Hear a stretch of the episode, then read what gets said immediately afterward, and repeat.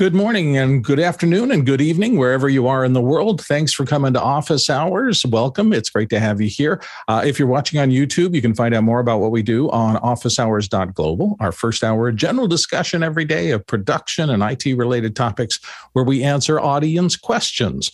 Uh, the second hour is always a deeper dive into something. And today we're doing a what's in your bag kind of show, which means that we're going to be discussing a whole bunch of things that solve problems for us in the field and in field production also, it might be a good time to uh, think about what you're looking for for this holiday season if you're of the gift. Uh, passing around persuasion. So uh, all those topics will be open in the second hour for discussion. Jason Bache is going to lead the the process of looking at that. But for right now, it's time for the show. So Mitch, what have we got as our first question today?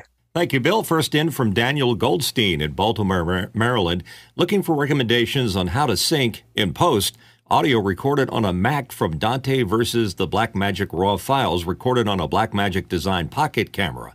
Is this the sort of problem a tentacle sync solves? And Alex is going to help us with that. Alex, good morning. Good morning. Yeah, you can. You could use a tentacle sync. I mean, it's just going to give you an audio file that is going to be able to be read as time code.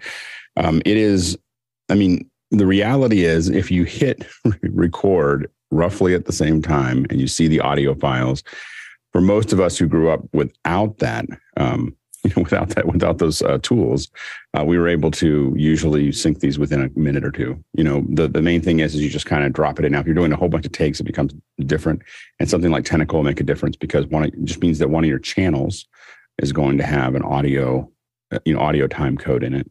So that's going to help you put that together. So so putting that channel into in any devices that are there are going to help you. Um, but but remember that you know for most of us again, uh, we did this for a long time um, without without any of these tools. Um, one thing to do is have someone clap. So if you're if you have lots of multiple sources and you don't have time code, you don't have a tentacle sync, you just have them go.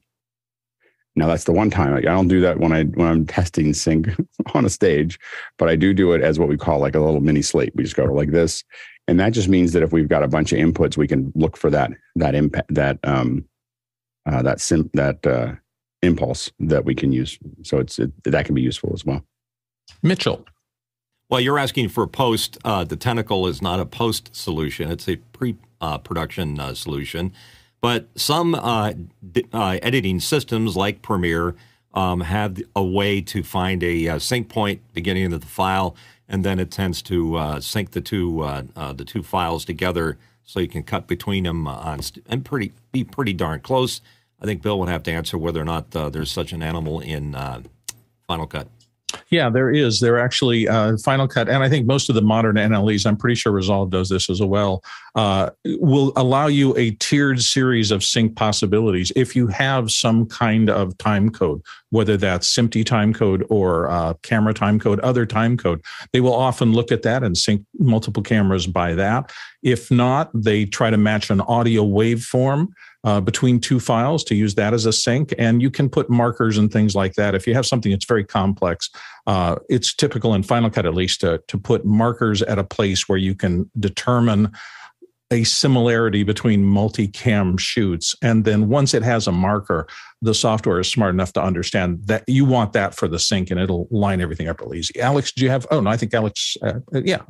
Uh, mitchell hill is back in. Mitch no, I just wanted to say uh, sometimes it's good to slate the front and the, the ending of the take, so you have it uh, bracketed on both ends to make sure. Can be the old history in in slating was that you would use an up a regular side up slate at the beginning, and then what's called a tail slate. You turn the slate upside down and do another sync point there. And if you need for some reason both of those, I will say that in the modern file based workflow era I don't use any of that anymore because I'm going to be pre trimming the head and tails off. And what I want is the performance itself without anything ahead of it or behind it. That's too complicated for my editing style today.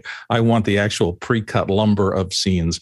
But each person has their own work style. And however you do it, if it works for you, it's the right way for you to do it. Let's move on to the next question. Frojan Manuel in San Diego, California asks Could Next Level's model getting fiber to the home by community and uh, HOA finally break the barriers? And Jason's going to help us. Boy, we can certainly hope so, but um, on, on, a nationwide scale, I, I sincerely doubt it. Uh, fiber to the home is such an important thing. And Alex, yeah, the the the um, uh, what what they're doing here is they're they're having the actual homeowners pay for the fiber. Like you, they buy it up front, and then they're only paying a maintenance fee. They're not really paying for a service. They're buying the fiber, and so definitely for uh, far flung, more wealthy communities, this is great because um, you know they don't have as many houses around. It doesn't make sense to send. I mean, he, they they make the argument in the article that that this is for everybody, but it, I think that generally it's for top twenty percent earners living in a fairly and are willing to say I'm willing to spend four thousand dollars on having um, you know once or six thousand dollar once and then twenty bucks a month or whatever to just have a one gig fiber to my house, you know, and and to make that work. And what I don't know what those all those numbers are, but you know, I know that, you know, I I don't have a lot of choices. There, we finally saw Frontier come through my space as well as Comcast. So, um, so for for even the density that I live in, um, it's already being solved. But but I think that there are plenty of places that that would that would really benefit from from this, and I think there are plenty of homeowners that would that would pay for it. Mitch Hill. Rojan, I can't believe the timing of your question because just before showtime, and I had to tell him I'd call him back, uh, the head of our uh, technical group on our HOA um, called me to say, hey, uh, Verizon is putting fiber to the building. What do you think we should do? And it's going to be a wholehearted, yeah, do it.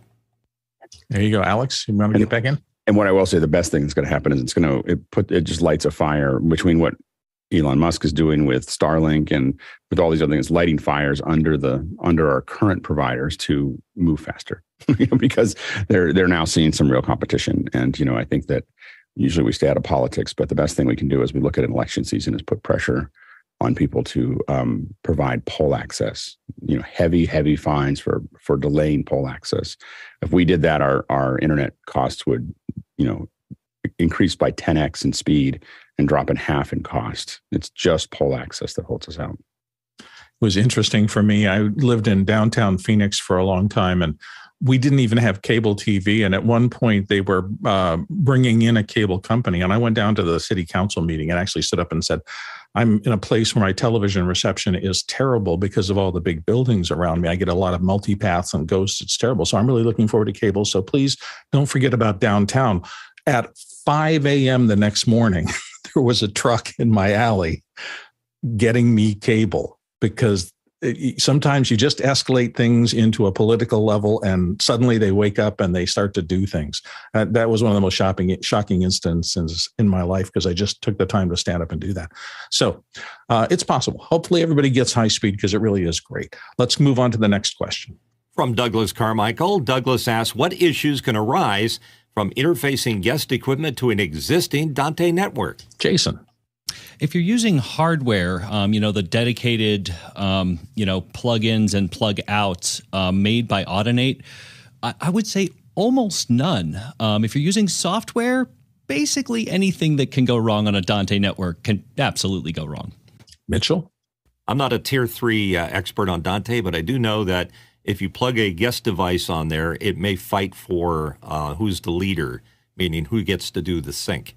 So the device you're plugging in may not be the best choice for that.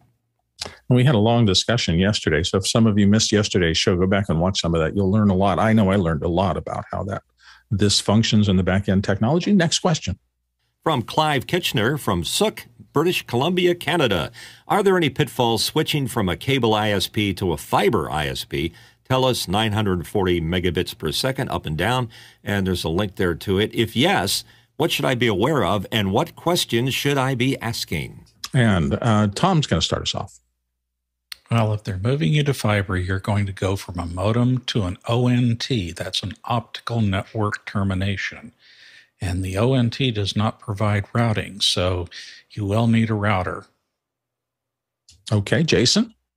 I can pick it up from there. Um, you need a much more capable router because although um, that little um, piece of synchronization uh, that um, you know the cable companies download into your modem is is woefully inadequate, it does provide some sort of filtering, um, some base level firewall, unless you turn it off.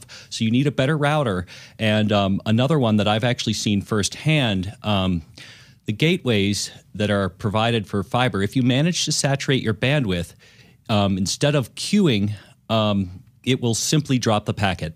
And that can be confusing. So, um, yeah, that's about it. Alex.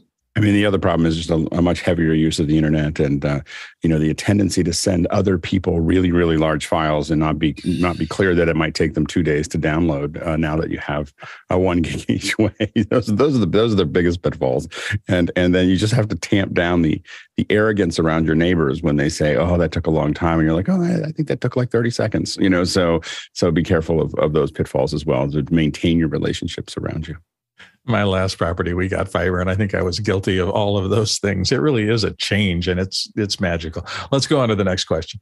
From scott mueller in germantown new york scott asked how can we achieve the intimacy you get with the speaker looking right into the camera uh, on digital first events when doing a live hybrid event? Uh, should we use a podium camera or have a camera right on the confidence monitor when q&a happens? David paskin will start us off then alex. Uh, david? Scott you can't and and that's not technology's fault. That's chemistry and biology. That's because when there are other human beings in the space we are naturally drawn to pay attention to them. Uh, so you can put a camera right up your presenter's nose and it it really won't make much of a difference i think. Alex? Yeah, I mean, I, I really feel like what we're going to see in the next year and next couple years is a digital first event, which is is that we're going to start seeing um, us take the speaker and put them somewhere other than the stage. Because when you start thinking about hybrid events and you start thinking about multi location events, so I'm going to have an event that happens in New York and LA and London all at the same time. The, the issue is, is that it's too much data also for the speaker to have they you want to have screens in front of them so they understand what's going on and you can't do that on a stage or a podium and so um, it's it, it's much more complicated to to do that. And so what you really want to do is move them into a studio. That way also all your other speakers can come in from wherever and you're not trying to figure out how to make that hybrid thing actually work. It, it's not the hybrid is a fad. Like it's not to it's not to last. You, I know you'll have to do it for a couple years because people in events are very desperate to do that. But you know we're to stop doing it within the next five years. You know, like we're you know the only old companies with old ideas will do it. Um, you know, so it's really where we're to go. Is the speakers are all virtual. Some of them are in studios. Some might be in studios in the same building as the as the people. Still have people come in. You know, they'll still have dinner and they'll still hang out and have the hallway conversations but the speaker will come in via a screen you know and that's because it, it puts everybody if you have three cities that do this it'll put everybody on the same playing field. They'll all feel like they're and and they're, we're actually providing an experience that you can't get in the real world. You cannot look eye to eye. Even when the person's on stage they're not looking eye to eye with you all the time. They're looking at this person and they're looking at that person and they're looking at that person. What a digital first event allows for is for them to have eye to eye contact with absolutely every person in the event all the time. And that's something you cannot do in the physical world. And so we're going to see, uh, I strongly believe now, you know, and, and we've done some events that have already proven it, then you're going to see that that's the, that is the future. And we'll keep on messing around with this hybrid thing for another couple years. And it's interesting. You may have heard us discussing the last couple of days. Uh, is, can you go too far? And I think the answer is yes. And I learned that I had a corporate gig in a movie theater with the speaker CEO was up there and he was doing an address to the troops. And my camera operator, Carol, on camera one had pushed in very tightly on his face and he turned around and saw his giant head on the screen and it kind of freaked him out. And I do think in that circumstance, when you get into bigger and bigger IMAG kind of circumstances, you can get too close. I mean, normally closer is more intimate, but we're all trying to struggle with this new language. Do you have a thought? Yeah, there's, yeah, I've done some stuff with theaters. so, um, and it's a couple things. One is you never put this, you generally never put the speaker in the theater that you're in you don't put the speaker behind themselves. So we don't like we don't do that unless we do a little corner of them somewhere, but we won't put a big speaker behind themselves because it freaks them all out no matter what size they are. It's just they're three or four times bigger than they are normally. Um, it makes them very self-conscious. So we try not to do that. The second thing is is that it's interesting. You think that you want you you you have to think about in the same way when you do audio, the audio works that works in a room in, in, what we call a near field situation does not work in a theater because the physics are different. In the same way with a theater, the framing doesn't work the same way either. So as the screen gets bigger, the person has to get smaller in relationship to the screen. You can't shoot it like you would shoot a live stream, and you can't shoot it like you'd shoot TV with all the close ups and everything else. You literally want to pull back and have medium wide to wide shots almost all the time on a theater because that's going to give that looks much more natural to the to the to the folks that are sitting in the theater especially the ones that are sitting near the front. Because otherwise if you if you put a person's head in the top third of a, of a theater that person is looking way up you know and and can't and it looks very odd. So a lot of times we bring that head down a bit um, you know, to be in the, you know, so where the eyes are really going across the top third, the, the, the border between the middle third and the top third, the eyes go right across there. It will, when you look at it on a small screen, it looks like the most odd framing ever. When you do it on a, when you look at it on a big screen, it looks very, very natural and just, it's very pleasurable to watch. David Paskin. The worst thing about hybrid events is that they they trained us to think that the same rules apply to on-site events and and digital events.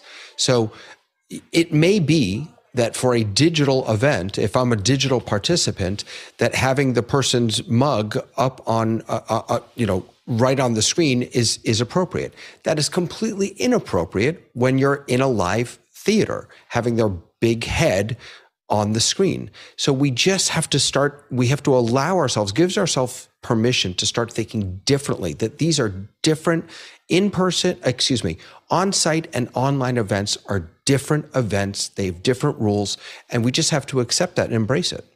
Mitch. I'm wondering if is it possible to go with a very small uh, teleprompter as an Interrotron. I, I use this little uh, device here that's very small. It's only about seven inches. And if you could get the camera in there, it goes on like a matte box maybe that's small and unobtrusive enough that the the uh, uh, the CEO or the person doing the show uh, could see it without too much trouble. Uh, Alex, I've done that. Um, it's it's super weird for the people people in the room. Uh, we did it. Uh, so I got we got a little bit of friction from it. We actually did it in the synod with uh, the Pope. so we put a we had a C three hundred that was sitting on a little a little teleprompter that sat right in front. Now it was a hangout, so that they were the the primary audience were the students that were in different countries talking about things, and um and uh, but we we we did that and. It worked fine for the for the students that are online. The, the problem with hybrid is you can't serve both markets, and so we ba- built something that was incredible for the students. You know, the students got to, you know, um, got to got to speak to, you know, directly to the Pope, um, uh, you know, through this thing, and it looked great and sounded great. But for everybody else in the audience, the Pope was hidden behind this, not hidden, but you could see the screen and there was things and lights and everything else.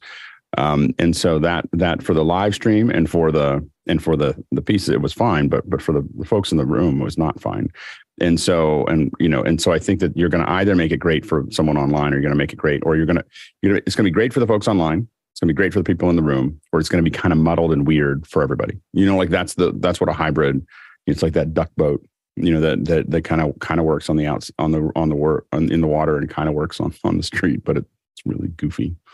That's a hybrid event so I let that go a little while because I thought that was really useful information and I thought it fascinating. Let's move on to the next question now. David Paskin from Miami, Florida, and here on our panel asked when the companion beta build is updated for Zoom OSC ISO, do you need to rebuild your Stream Deck buttons after updating? Jason? Can't speak directly to um, to Zoom ISO, but yeah, in Companion, um, there is an import export tab so you can import and export. And um, personally, the way that I do this is with um, two separate memory cards. That way, if anything is is awry, I can just shut it down and switch it back. David Paskin. But I guess what I'm asking is when they update the the build itself, the the modules, um, and, and, so let's say they've they've you know updated the feedback on participant um, buttons, and I've already built my companion module and I already have it on my Stream Deck. When, once I download that new beta build, do I need to re-drag in each of my participants? I, I guess what I'm asking is, does the build affect the buttons themselves? Jason, do you know?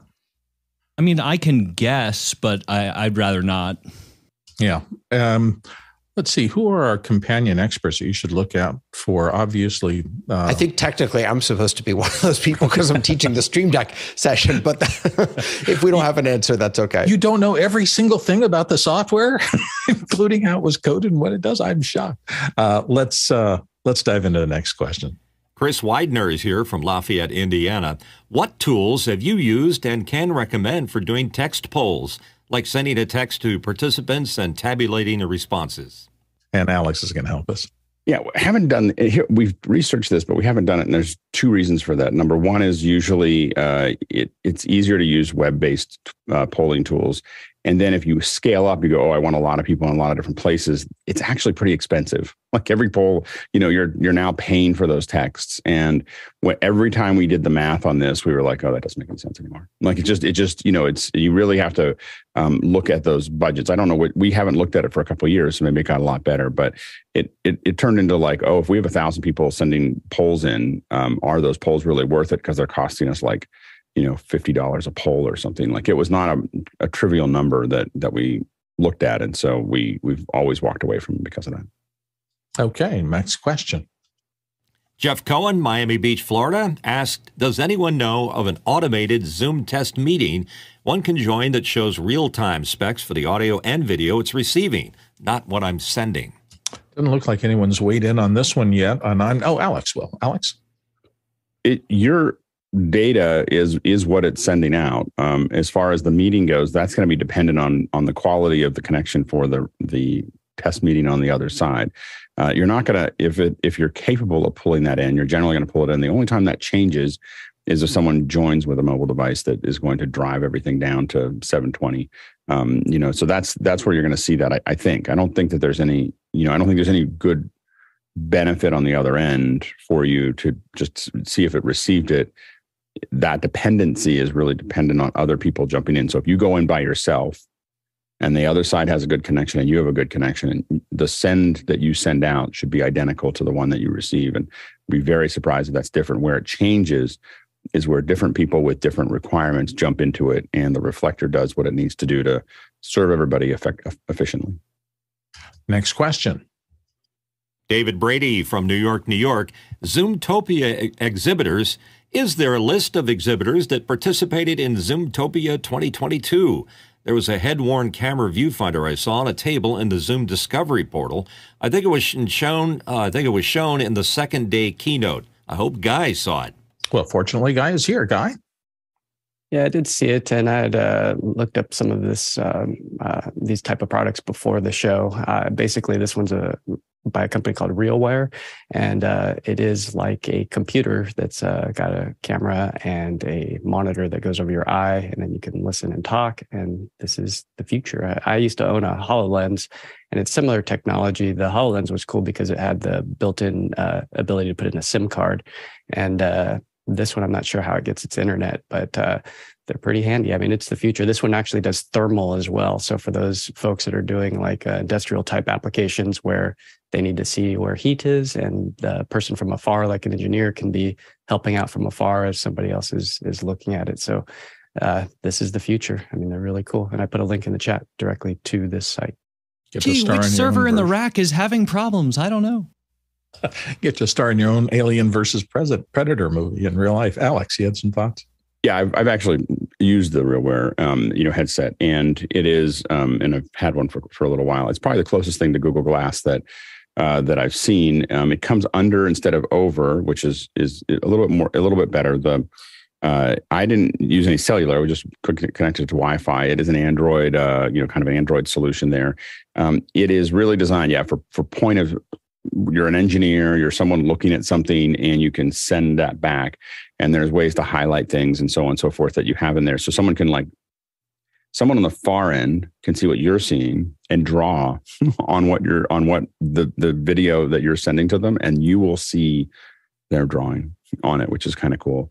Um, you know, so that you can they can put an arrow like this is the bolt that you need to loosen. You know, and they can actually literally draw on it to show it to you, and it'll show up on your little headset. So I think that they've they've really figured out the workplace area. The the the, the weakness in it is that it doesn't have any. Well, at least the, the one that I tested didn't have any um, any kind of uh, um, you know, anything that would that would stabilize it. So the stabilization wasn't there, and so there was a lot of movement in it that because I was looking at it as all I, I'm still looking for the perfect headset to record training 1080p 30 I want to have it, you know, down right in front of me so that I can see what I'm shooting and then have my hands out in front of me working on things. And the only thing that has been close to that has been Google Glass. so, so um, that, that you know, and I've tested a lot of things to try to test it. So, Real RealWear was one of the ones that I tested, and I think for the vertical that it is targeted to, it it does an exceptionally good job. Uh, for the vertical I was looking for, it didn't quite fit the model. So we're going to remind everybody it's a great time to toss questions in. We are this expert panel is cutting expertly through uh, questions that are really rapid clips. So if you have thoughts, put them in uh, the question queue. But we're ready to go to the next one. And it's from Chris Widener in Lafayette, Indiana. Chris asks, there are quite a few texts to donate services out there with wildly varying fees. Does anyone have a recommendation for one to use for nonprofit donations? David Paskin's going to help us out here. David. Sure, I'm a fan of Give Lively, which I've used for my uh, the temple here and, our school. It has text to donate. It also has uh, web pages, lots of other things, but uh, it's really simple. You choose your your custom uh, message, your custom code, uh, text it to four four three two one, and it brings them right to the a really nice mobile friendly page. Sounds great. Let's move on to the next question. Javier Alfaro from Mexico City and here on our panel. Since the last iOS beta, which I think includes beta firmware for AirPods, I've been experiencing a bug where sound drifts from one side to the other. Has anyone else experienced this? Javier is going to start us off here. Javier, I just want to give a little more uh, like context. It's super weird because you're like listening the AirPods. It's happened to me in the in the iPad, in the iPhone, which both are running the beta, but also in the computer that's not running beta software. That's why I think it's a firmware thing. And then the sound like starts moving to one side. I think it's a delay issue because it gets to a point where you can hear like separate, like you hear both uh, like different audio. So I'm not sure if anyone has uh, experienced this or. Jason. So my guess is that this has to do with um, with another known bug that that um, kind of no matter whether you turn it on or off, you end up with dynamic head tracking turned on. This is the feature where, you know, if your if your iPhone is to the left, it will ever so slightly start pairing to the left. And even a small mistake along those lines can absolutely mess with this. I would go into control center, hold down the volume, and then just turn off spatial audio at the lower right. Um, hopefully that and, you know, hopefully that'll turn off both spatial audio and head tracking. Maybe you can only get away, or you can get away with just turning off one of those. But that's where I'd start. Alex. Yeah, I'm not in the beta, and I'm experiencing a little bit of the same thing. And it does look, it does seem to be when I'm moving around. So I do, I do think that Jason might be onto something as related to spatial audio. I have to admit that spatial audio kind of drives me crazy. You know, like it's, it, it is like when I'm walking around, it should know that and just stop doing it. But it's, it is. Uh, so um, I mean, I love spatial audio in general. I, I want to hear all that music all around me. I just don't want to do any head tracking. So turning, getting, you know, not head tracking is important. I think that that was a feature that someone thought about too much, you know, and so, uh, but I am noticing the same thing. Um, and I, I don't hear it smoothly either. It goes over to one side, then comes back to another. Um, and I hear it on my AirPods. I hear it a couple times a day. It's usually just a couple seconds, but it's, it's, uh, it, it, it happens. I'm on, I'm on them a lot. So I'm, i use mine a lot too, and I haven't had that particular problem. But mine has been uh, my right ear transparency keeps switching mm-hmm. on and giving me a little feedback out of that. So I have to go to my phone uh, once a week or so and just knock transparency off there. Javier, do you have another thought? Yeah, I actually tried what Jason said. That's uh, turning off the, the, the tracking and the spatial. I, I thought it could be like that, uh, but it, it keeps getting weird. The other thing I didn't say when it starts moving and you press like the noise cancel, it only sounds in one ear. Like turns on in this one and turns off when you turn it off. It changes. So I'm pretty sure it's like I already reported to to Apple. So I'm gonna I'll let you know what they tell me. Yeah, it sounds like there's a little instability in the software right now because I'm having some of those click problems too. Jason, I've got one one more dumb thought along those lines. Um, if you have severely out of um, out of touch AirPods, such that you know one battery is maybe thirty percent lower than the other, you will absolutely run into that problem. So okay. uh, make sure that they are exactly the same, and don't just rely on what the case tells you. Okay. So uh, a variety of solutions. Hopefully, one of those will help you solve the problem, or an update may help you solve the problem. Next question. Stefan Fischer from Würzburg, Germany, asked Black Friday is ahead. Is there anything you did not buy until now because you were waiting for that opportunity? Guy's going to start us off here, Guy. Yeah, the one that I've been waiting for is uh, the MIDI software. That's the software that's for Playout, and they usually have a really good uh, Black Friday deal. And um, I have one of their licenses that I bought in a previous year, and to upgrade cost about as much as the license on Black Friday. So I've been waiting for that one. The other thing is you're going to see a lot of crazy deals because what happened during the supply chain shortage was uh, we ordered a lot of stuff, and so a lot of stuff came in eventually when the uh, supply chain uh, issues at the ports, uh, the backup became something that was a non-issue. We got in tons of stuff. So you'll see this across the board with lots of manufacturers. So keep your credit card at the ready to, for the, some of those deals because they're coming. Mitch Hill.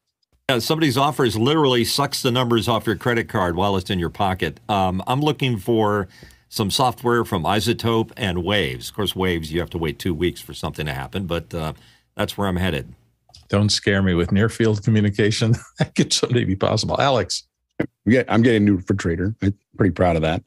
Uh, the, the the sales are already already out there. The early sales on the refrigerator. My refrigerator, I literally died. It's not like I'm upgrading. Like, oh, it'd be really good to have a new refrigerator. I don't have a freezer right now. so, so, anyway, so the freezer died, and so um, I'm getting a uh, General Electric profile. Let me guess. It doesn't have Wi-Fi because that's a terrible idea. I really wanted it. So here's the funny thing is, is that I was pretty sure I was going to get the Samsung with the the Samsung with the big screen on the front or the LG. I was like, I got to have a, a, fridge with a screen. Like, I just thought that would be really cool. And I went to Home Depot and literally touched the screen and said, nope.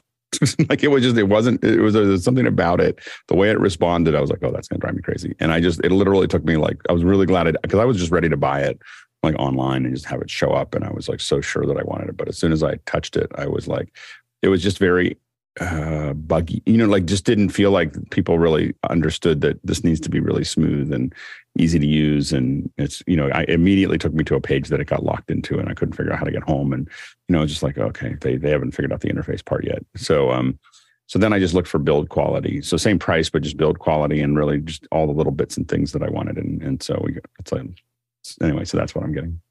Mitchell, probably Mitchell. other things, but that's that's the big thing I'm getting. Mitchell. Good choice, uh, Alex, because I have a profile that's been there for 30 years, and I might replace it with a Bosch, but we'll see. Also, uh, tires for the car, very expensive proposition mm. when you have a Benz. Do they have do they have tires? Do they do tires go on? Absolutely, Sam's Black Club Friday? and Discount Tire. Absolutely. Yeah, um, NTB, which is Tire Rack and Tire Kingdom, um, mm. offering a hundred and fifty dollar um, mail in rebate right now. There's a Tire Kingdom. Excellent. Yeah, um. I'm looking for a new microwave. We had a microwave die, and I got to tell you that the advancement in technology has got me flummoxed totally. There are so many new kinds of uh, technologies. You go to buy something like a microwave. Do you want it with or without radiant? Do you want it uh, with or without? Uh, there's just so many new things, and there's a whole new kind of microwave. I guess it's, it's just complex. David. I love that on a show about media and events, we're talking about tires and microwaves. Uh, I'm going to get some new pants. there we go. There we go. Very good. Very good. All right. I guess it's time to move on, although that was fun. Projon Branwell from San Diego, California has a question. Is there a good way to use ND neutral density filters with a small rig cage on an iPhone 13 or Pro Max? Tom Ferguson. Well, yes, there is there are two ways. Uh, they do come with the bayonet filter uh, from Moment, where you can actually put in a neutral density filter, but that will probably vignette on you. I prefer to just cut out a piece of gel and tape it on the front. Oh, there you go. Going old school for us. I've done it both ways and they both work. Let's move on to the next question. Next one in from Andy Kokendorfer in Viera, Florida. I understand from our Zoom rep that Zoom Production Studio will require an added Zoom Events license. Though it will function in Zoom webinars, why limit access to Zoom Production Studio? Guy, got in first, Guy? Well, they're a for-profit company. They got to make money. So in order to roll out these tools, they got to hire staff, and we know who they've hired.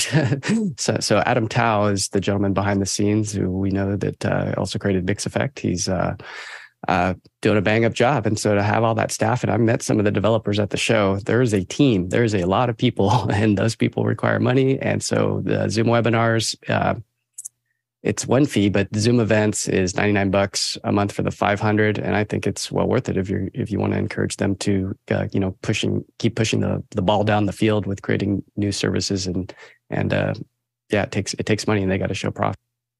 Alex?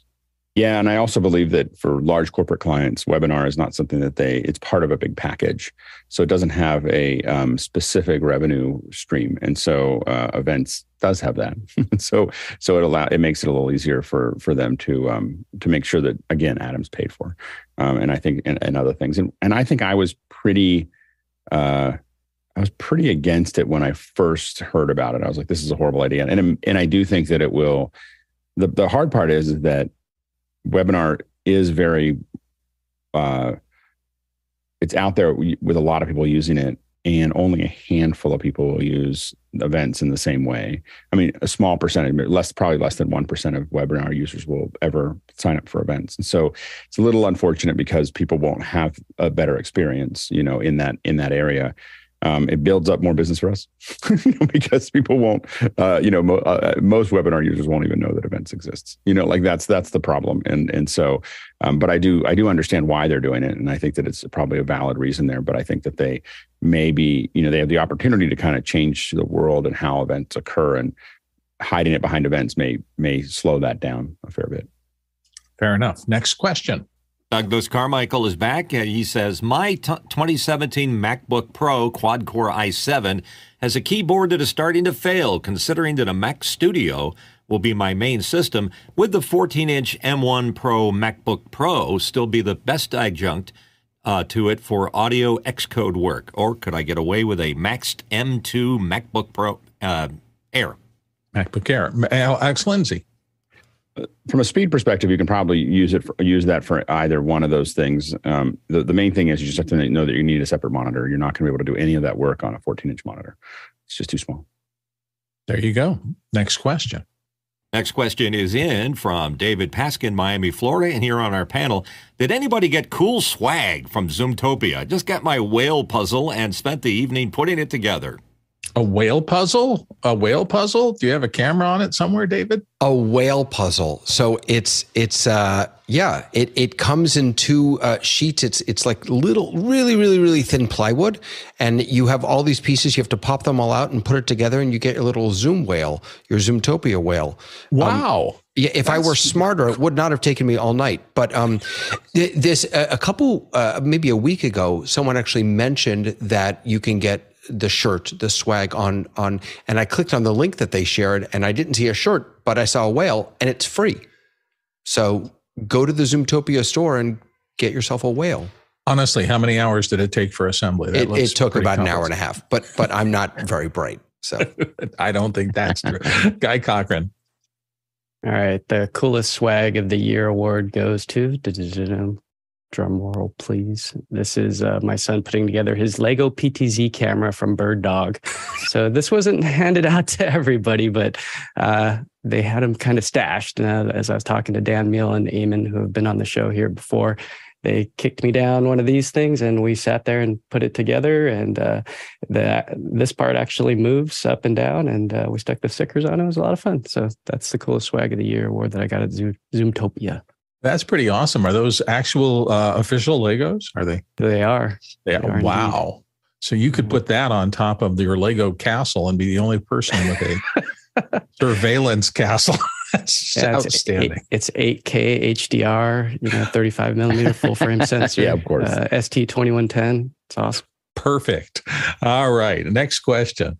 From Douglas Carmichael, here's his question. Um, I've heard of devices that use liquid nitrogen to create fog effects like this, and he's got a link to it there. Um, would the lighting director be responsible for them or a dedicated uh, special effects operator? That's a dangerous technology. So we're going to our dangerous technology expert, Alex Lindsay. I know almost nobody that uses liquid nitrogen for smoke effects. Um, there are there are a lot of other tools that can do that. It's it's a matter of cooling it down So you need the smoke to be cooler so that it will it will want to go down because most haze and most smoke machines are putting something out that will it's really it's warmer than the air and so it's of course it's going to disperse. Um, but these cooler ones, there's one by um, I can't think of the name of the company, but it's called a Cumulus that does not use that will adhere to the ground and build kind of low level. Um, but the problem with you know low level smoke, and I just can't think of who makes the Cumulus, but it's um it's one of the typical DJ companies um, that that make those, and they're not super expensive. Um, to get those, and those will go be low line, but we get those kind of ones so that we, we did did one about a year ago, and almost a, almost exactly a year ago, and you kind of pumped it in and it would just go up over the bar and come down over the top. And, it's it's it's really nice but we didn't need to use liquid nitrogen for that and I wouldn't recommend it. It's really dangerous. Liquid nitrogen is a is really cool. I make my I make my ice cream with it but but it's um but you like I make ice cream with it but I have a decant I have the the um I have a specific case for it you know and so uh and I have and I go to a place and I'm very careful with it and when we use it we put uh, you know, we put safety goggles on and, you know, like we make it, but it makes great ice cream, just in case you're wondering. But not, I wouldn't use it for smoke, but the ice cream I highly recommend. It's, I'm just remembering back in theater arts with the 55 gallon drum doing dry ice fog effects, and I'm missing those days. Mitchell, you had a thought? Liquid nitrogen is very dangerous. You can burn the heck out of yourself. My um, skin doctor uses it to hit spots on my face, so you wouldn't want it. Yeah, it is. This is a beware air and gas, by the way, you know, or, or, gas and air. Is it um, Airgas? Make is the place you can go actually buy liquid nitrogen, just in case you're wondering. And um, and again, I highly I don't recommend it for smoke. I, I if you have kids or you just want to impress people, building making homemade ice cream with it is exceptional. there you go. Next question. Javier, uh, Javier Alfredo from Mexico City, and here in our panel, I want to buy a new TV. No real need for smart apps since I'm using an Apple TV 4K. What should I look for for spec wise to future proof my purchase? Any specific brand or model recommendations? Okay, we got Mitchell, Tom, and Alex. Mitchell, you're in. Javier, I'm I'm with you. I, I I like I miss the old days where you plug the HDMI into it and out comes the picture without having to navigate through some kind of smart app. Um, and there are some Sony um, and LG, I believe, uh, that are they call them dumb monitors, but uh, they're not so dumb because they're uh, uh they just allow you to uh, plug a uh, a cable into it and off it goes. So that's that would be the way I'd go. And the new hot setup nowadays is micro LED. That's the new thing to go for. Tom Ferguson. Well, I'm partial to the LG. Uh, I would recommend you go over to a YouTube channel called HDTV Test. The young man there has some interesting ways to uh, guide you through the setup and make sure that you check all the boxes. Uh, on my LG, though, what really made the biggest difference was I bought a maintenance remote from Amazon and actually turned off a couple of features that could only be done underneath the covers and that allowed me to get better HD. Interesting, Alex.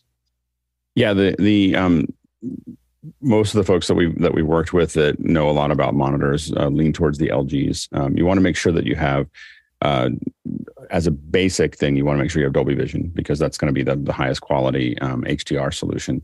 Uh, so Dolby Vision, if you can, HDR10 Plus, um, which is the I don't want to pay for Dolby Vision version of Dolby Vision from from uh, Samsung, and um, and so having both of those means you have maximum compatibility with anything that's coming through. But generally, if someone's going to do HDN HDR10 Plus, they'll do Dolby Vision as well because they're both very similar formats. Um, the uh, uh, I, the LG, I believe it's the it's the C ones. The L, they're CX and C ones, and I think that the ones that we've used in the past are the C ones. Um, they're a little bit more expensive. CXs are a little less expensive. Both of them are almost identical, like they're they're pretty close together. Um, but they're but but those are the ones that a lot of people in the know have been buying to when they put them, you know, for testing, like when they're actually looking at it. Obviously, 4K is a minimum. You may want to think about 8K, um, and then um, you know just to, so that you're I think you'll end up buying another TV before you see 8K footage that you know in any kind of way, shape, or form. So I think the the 8K is cool if you're generating 8K, you know, um, you know, content. But if you're not generating 8K content, I don't know what you'd see uh, in the next five years. You know, in my opinion, I think it's just there's a transport problem of getting it to your screen that is that is um, expensive and hard. It's not so much that the technology can't do it; it's just we can't get it to you um, in a reasonable amount of bandwidth. So, so it's probably three to five years before we see any any real 8K. And and it's and if you don't get a monitor that's over 80 inches, you have very little chance of seeing the difference between 4K and 8K. So I would get it as big as you can. You know, big. Uh, you know, 85. You know, 83.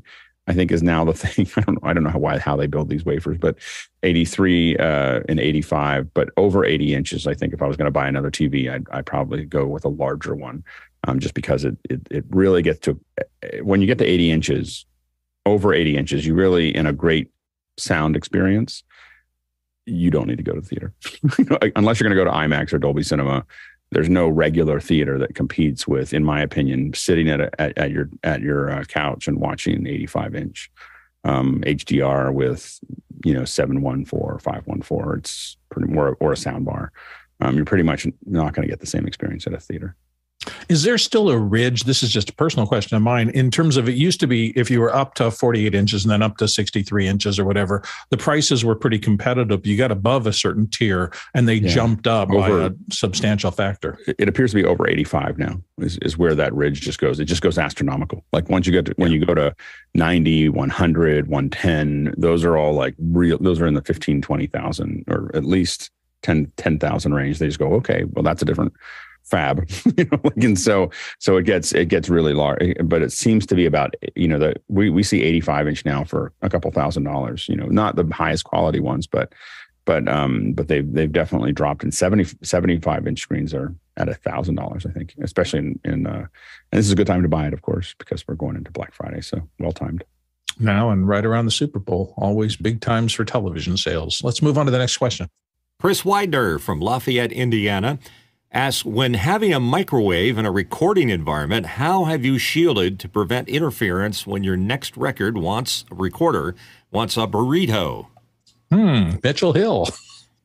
Microwaves do not belong in a recording environment. Uh, they're probably a convenient Taco Bell somewhere outside the building. Uh, oh boy. Yeah. I, Alex. I mean, you can have a kitchen separated somewhere with a microwave. That, that, that's fine, but I wouldn't. But I wouldn't. But I wouldn't put them in the same in a recording studio. I wouldn't put them inside that. They're generating a lot of energy, and it causes a lot of idiosyncrasies and a lot of things. And you probably shouldn't stand near them when they're on. In general, just in case you're wondering, there about a two foot radius around them that you probably when I when I put something in a microwave, I, I after talking to someone who worked on microwaves, when I put something in a microwave, I I step back. you know, like so. So he's like, he's like, you won't notice it. He goes, well, you don't know what it does to the cells. You know, within about two feet of the microwave. So don't. You shouldn't sit in front of the window like staring into it. It's probably not the best thing for you. Also, the new term inverter microwave, the power supplies have changed, and I'm finding there's a there's another one of those little shelves. If you get into inverter microwaves, which I guess heat more evenly, ah, it's just too much too much information floating around in my brain from this purchase. Uh, go. Let's go to the next question. From Stefan Fischer in Würzburg, Germany, Alex was recently talking about six Zen based rules on how to present or teach. I searched for it but couldn't find it. Would you be so kind as to tell them again? Uh, Alex is turning to the side to grab. I have something. the book. I have the book. Uh, Paul Paul Wallace put it out there. I think in a question or in a somewhere in one of the chats um, recently.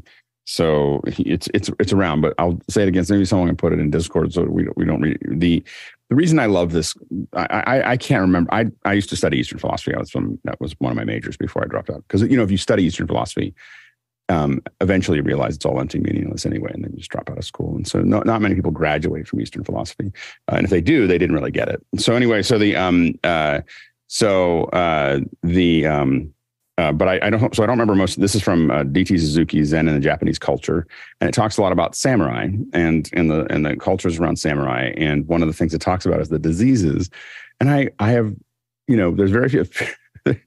I've kept this book laying around for. Um, uh, I've had this book in some way, shape, or form for 30 years now, and this is the only thing that I remember from it. And I keep it. It literally, as you can see, how quickly I got it I think I ponder this every once in a while just to keep it in my head. So um, because it, it really is a great idea around thinking about how you approach projects and how you present and how you build things um, and the things that will get you caught up you know so the idea however worthy and desirable of itself becomes a disease when the mind is obsessed with it um, the disease is is uh, the disease or obsessions the swordsman um, has to get rid of are number one the desire for victory. So and there's so many places that we are just trying to win. You know we're not trying we're not thinking about just how to get it done and, and the proper way to approach it and how to how to do it. So the desire to win. Number two the desire to resort to technical cunning. So trying to do something really well rather than looking at what really makes a difference we're trying to resort to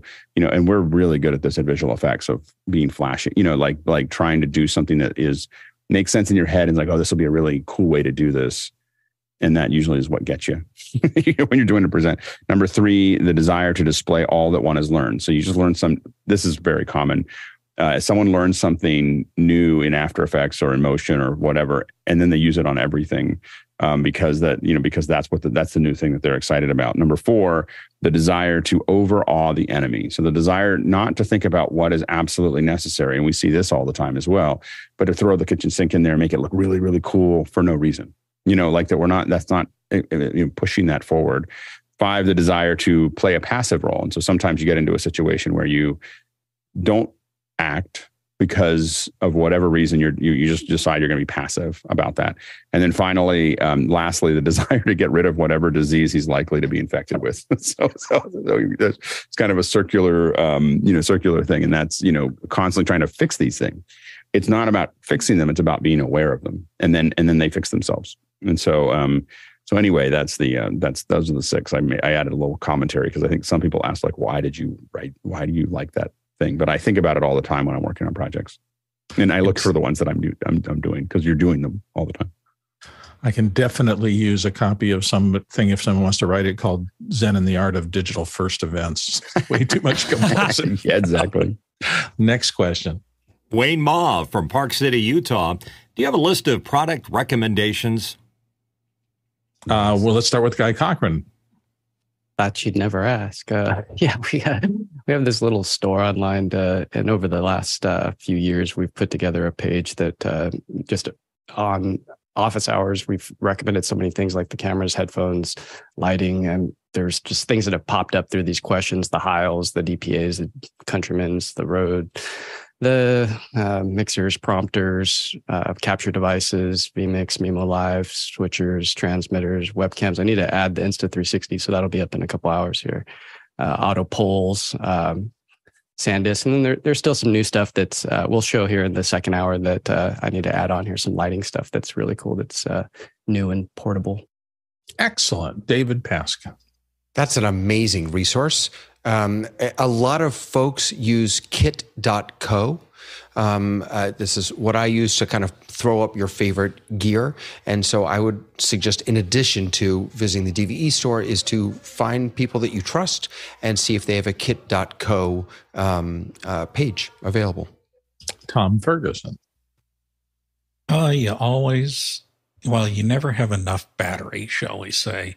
So I would say right now, what I'd be putting on my list would be the 20,000 milliamp hour battery pack for $41 here from Anker. There you go. Uh, there'll be a lot of things. And I think we'll probably talk about some of these things on our second hour when uh, Jason takes on what are the cool things for this year for the holiday season. Next question. Paul Valhus in Austin, Texas asked any recommendations on a 75 or 85 inch TV for a backdrop like we discussed yesterday? Alex. The good news is it doesn't have to be very expensive. it's putting an image out and and you're turning it way down. You're you're not making it. Now there's a couple things that do make it make a difference is you probably want 4K. Otherwise, it'll reduce the array because the the um, the pixels will be closer together. Um, so if you do a 85 inch 1080p, you will be challenged at certain zoom lengths with moiré across the screen that you will not see or not see as much if you do an 85 inch. Um, there is a lot of there are now 85 inch you know, from Hisense and, and others that are as little as $1,200 for 85 inch. So um, the prices have dropped a lot. Um, you know, I think Hisense, I, I, I, might lean, Samsung makes one for about 1300 bucks. Um, so, so you can, you can find things that are, you know, circa 2021 that are any for, anywhere from 1300 like like an 80 the Samsung 85 inch uh, UHD TU 7000 series is 1297 it's 85 inches. Um, and so so I think that you'll find that those are are um, are pretty good. If for some reason you think you're going to do high frame rate then make sure that they're doing 120 hertz uh, but uh, most of them will. And um, so anyway those are the things that I would look at but you don't have to get a high quality one. It's not going to make any difference. Uh, moving on. Next question. From Andy Kokendorfer in Viera, Florida. Andy asks, can you recommend an affordable quality shotgun mic? Client does not have the budget for a Bill Davis 416. And David Paskin I'll start us off here. Yeah, the VideoMic NTG from Rode is is a really nice little shotgun mic. You get this little guy, pop it right on there.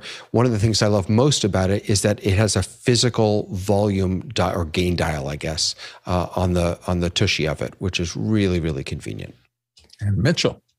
If you don't have Bill Davis uh, money, uh, Sennheiser does make an entry level uh, shotgun. It works great. The MKE 600 is about the third the price of the 416. Sounds pretty good. And Alex. Yeah, we've used a lot of the NTGs. So the Rode NTGs have been kind of our like we're going to send it out with a kit. Um, they have a they have a considerably more self noise than the 416, but that usually can be filtered out. Um, so they just have a little bit of process, you know, a little bit of hiss that comes with them that you don't hear when you use a 416. But usually, I mean, we've used them for a lot of shows, so they've, they've they've been fine. I will just note that my 416 came to me about 10 years after my Neumann because I kept looking for one on the used market that I was pretty trusty in, and I got it finally, but I had to wait a long time. So sometimes patience is a virtue if you're looking for a particular piece of kit that is not normally in your budget range. Uh, next question. From David Brady, New York, New York. Has anyone on the panel used an SRI International's test measurement utilities? Any idea on price and usefulness? Alex. Uh, yes. Uh, so we've we've used them. We've had the opportunity to use them in a, in a, in a variety of things, and I'm trying to actually get them for us as we get closer to the HDR stuff. I've been putting together. I think that there are a couple different prices. You can get into a yearly. You can get into a buyout, or you can get into a yearly. And I keep on meaning to bring the SRI folks on to to the show to really talk through these these charts. They're amazing. So these are video files that play out, and what they do is they they interrogate your entire video pipeline visually. So what happens is is you have a source file that you know that this is 10 bit HDR, whatever it is, and when it goes through the system. If it if anything changes somewhere from one side to the other, you will see it on the other side. You'll see that it got converted to 8 bit at some point. You'll see that it's no, no longer HD. You'll see that and it and you and the different files there and and they're really mostly video files. Now, the one that I want to get is actually the and I believe it's um I believe it's seventy five hundred dollars a year, something in that ballpark, um, to to have these, and you get your name on them. So this, so anybody can use them. They're just video files. But the what I like is the they build a piece of hardware you can play out the files. What's nice about the hardware is that it's a known it's a known source, so that it you know that when it goes out of that SDI, it's doing what it needs to do, and there's no other part of software or other things that are that could possibly be corrupting it on the way out. Um, and so uh, I think that it's a it's a really really useful tool. And as we get closer, we'll definitely end up having one. It's just a matter of getting the money together to to have it here um, here, so that we can, as we move into HDR, especially, we can a lot of times it's just really hard to have a source that tells you like is this working? Am i looking at hdr am i looking at you know does it think it's that way or was it did we lose something in the process? Um, really really powerful tools. It's probably the, the one place that i'll stop. I mean and I, again i've i've worked with they have a lot of different files and i've worked with different ones for different clients. Um, the one place that I'll stop at at IBC or NAB is the SRI booth just to look at all the different patterns they've come up with because a lot of them I haven't seen before and it's like it is like a I'm like a kid in a candy store with test with test files um, and uh, it's a really really great product if you have the the resources to get it um, I would highly recommend it. Mitch Hill, uh, not to be confused with the Sarnoff SR1 because they're darn close in uh, spelling. Oh, there you go.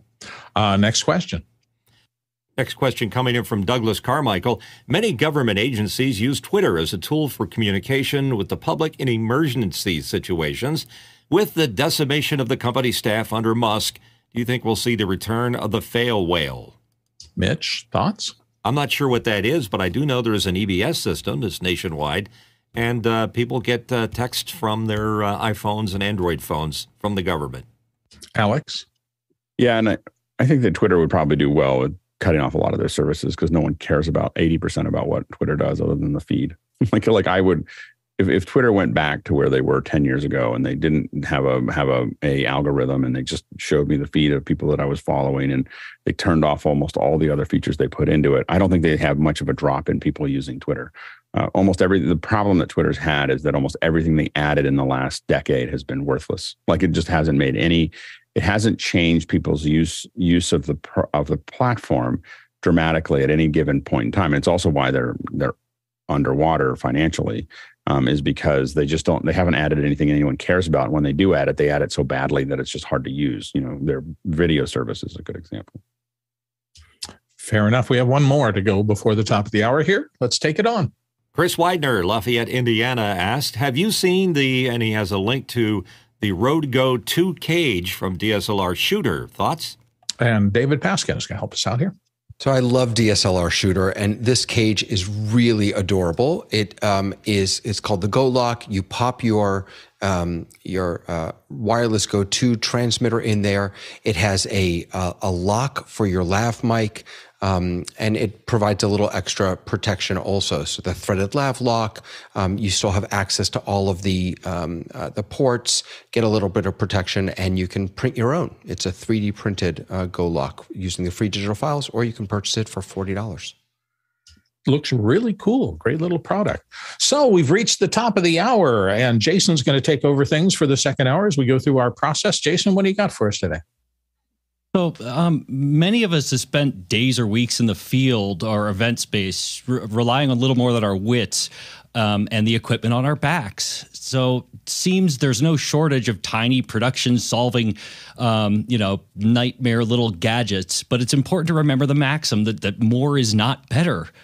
So, how do we strike a balance between our desire to to impulse buy our way out of yesterday's production headache with the kind of inherent imperative to travel light and um, keep our creative minds in the moment where they actually belong, because um, that's how we're getting paid. I guess for the next hour, uh, Bill and I will be going back and forth with props and what have you to um, to just show what we think has made the cut over the years and um, maybe a few things that might not have. So, uh, do you want do you want me to take over host, Bill? How are how are you feel, how do um how do you want to do this? I, I think we can just bounce back and forth. Right now, we have one uh, person who's popped in on the bottom. That's Alex Lindsay. Alex, what do you what do you think? I don't have a lot of things to show because I just turned my studio inside out, you know, to move move everything around. And so I realized I was like, I saw what was going on. I was like, oh, I should have looked at this yesterday. Uh, I could have collected a bunch of things, but I'll tell you a couple things that are in my bag, um, or that that I usually use. You know, I haven't traveled as much in the last couple of years, and so I, I don't have a bag that I used to have a bag that was pretty much quote unquote a go bag that was basically just had all the things that I thought I would need um, and I didn't really have to do anything other than pick it up and go. Now it was also 35 pounds, and, and so my back is much better now that I don't carry it around all the time because uh, it was really like what I carried around all the time. So here are a couple things that I had in there. I had um, I use my my go bag is a um, is a Rush 24. Um, I I have tried the smaller ones, I've tried the larger ones, but the one that I have that has everything I need in it tends to be a Rush 24. Um, on one of the side pockets, I have an international um, uh, uh, it's a three input or three um, pro, um, it's an international uh, power strip that's got three uh, out- outlets on it. So it fits into that side pocket.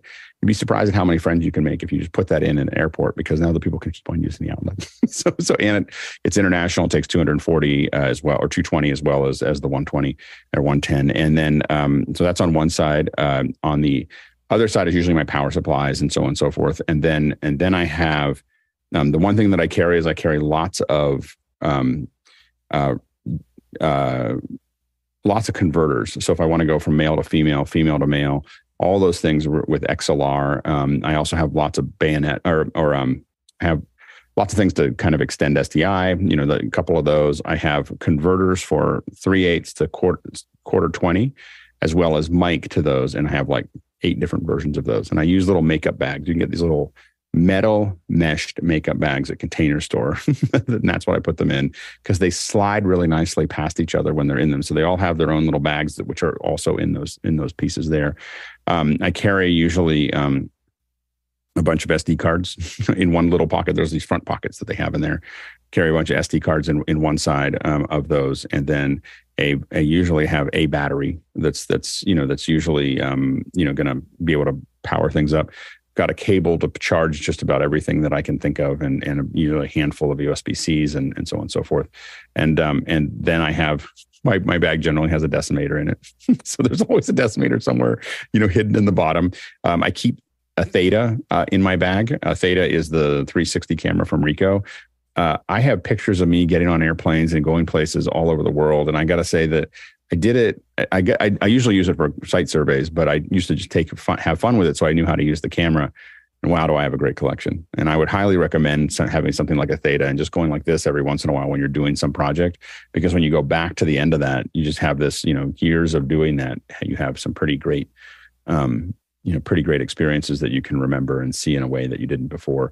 Um, anyway, those are some of the probably the major, uh, the major things that I um, that I have. I also in my in the lower bag I will. Uh, I I usually have zip ties because I have I, I use zip ties to um to tie up my Pelican cases, and I always forget them. We we try to put them in the Pelican cases, so you know we use them. They're always colored because TSA uses clear. So if you see a, your Pelican case show up and it's got clear zip ties on it, it means that TSA will not put zip ties on, but they will replace your zip ties. So if they take them off, they'll put new ones on.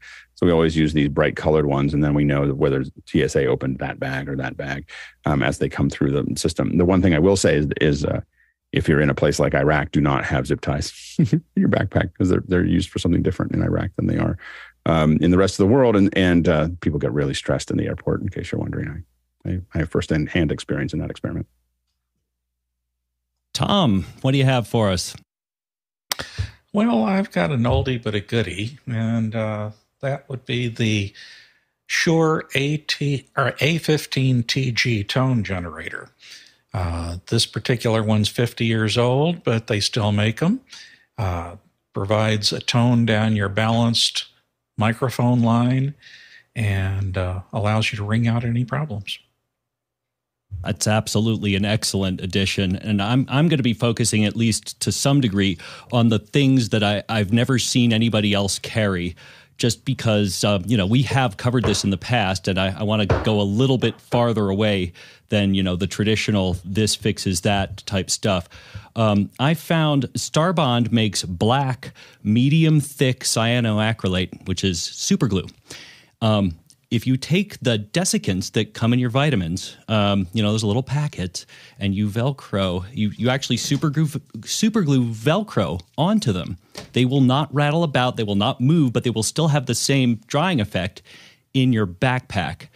This sounds simple, but I, I have found it to be tremendously valuable, especially, um, you know, when you find yourself having to pull over that rain shell that um, that all low pro backpacks have and um, and then seeing a whole bunch of fogged up stuff.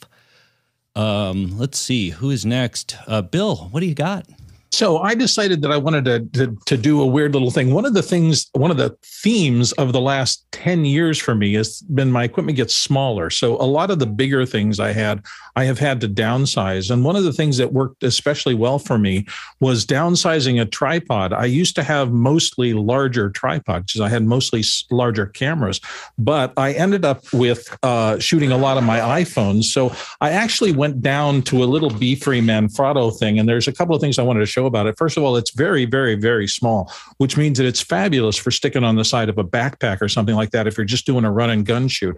The other little pro tip I would throw in there is you will notice that on the leg, I have gaffer's tape in both white and black. I used to have gray on another one of the legs.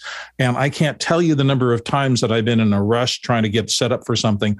And I've just had a dangling cable or something and I needed a small piece of gaffer's tape. So you will always know my tripods, whether they're the larger ones I used, or the smaller ones, by the fact that each leg has a wrap that is a problem solver for me. So that's just one of the tips of one little kind of process that I use to make my life easier in the field.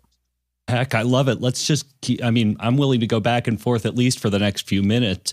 Guy, what do you got? Well, I could just start ripping stuff out of my backpack uh, because I, I, just came in from a flight last night.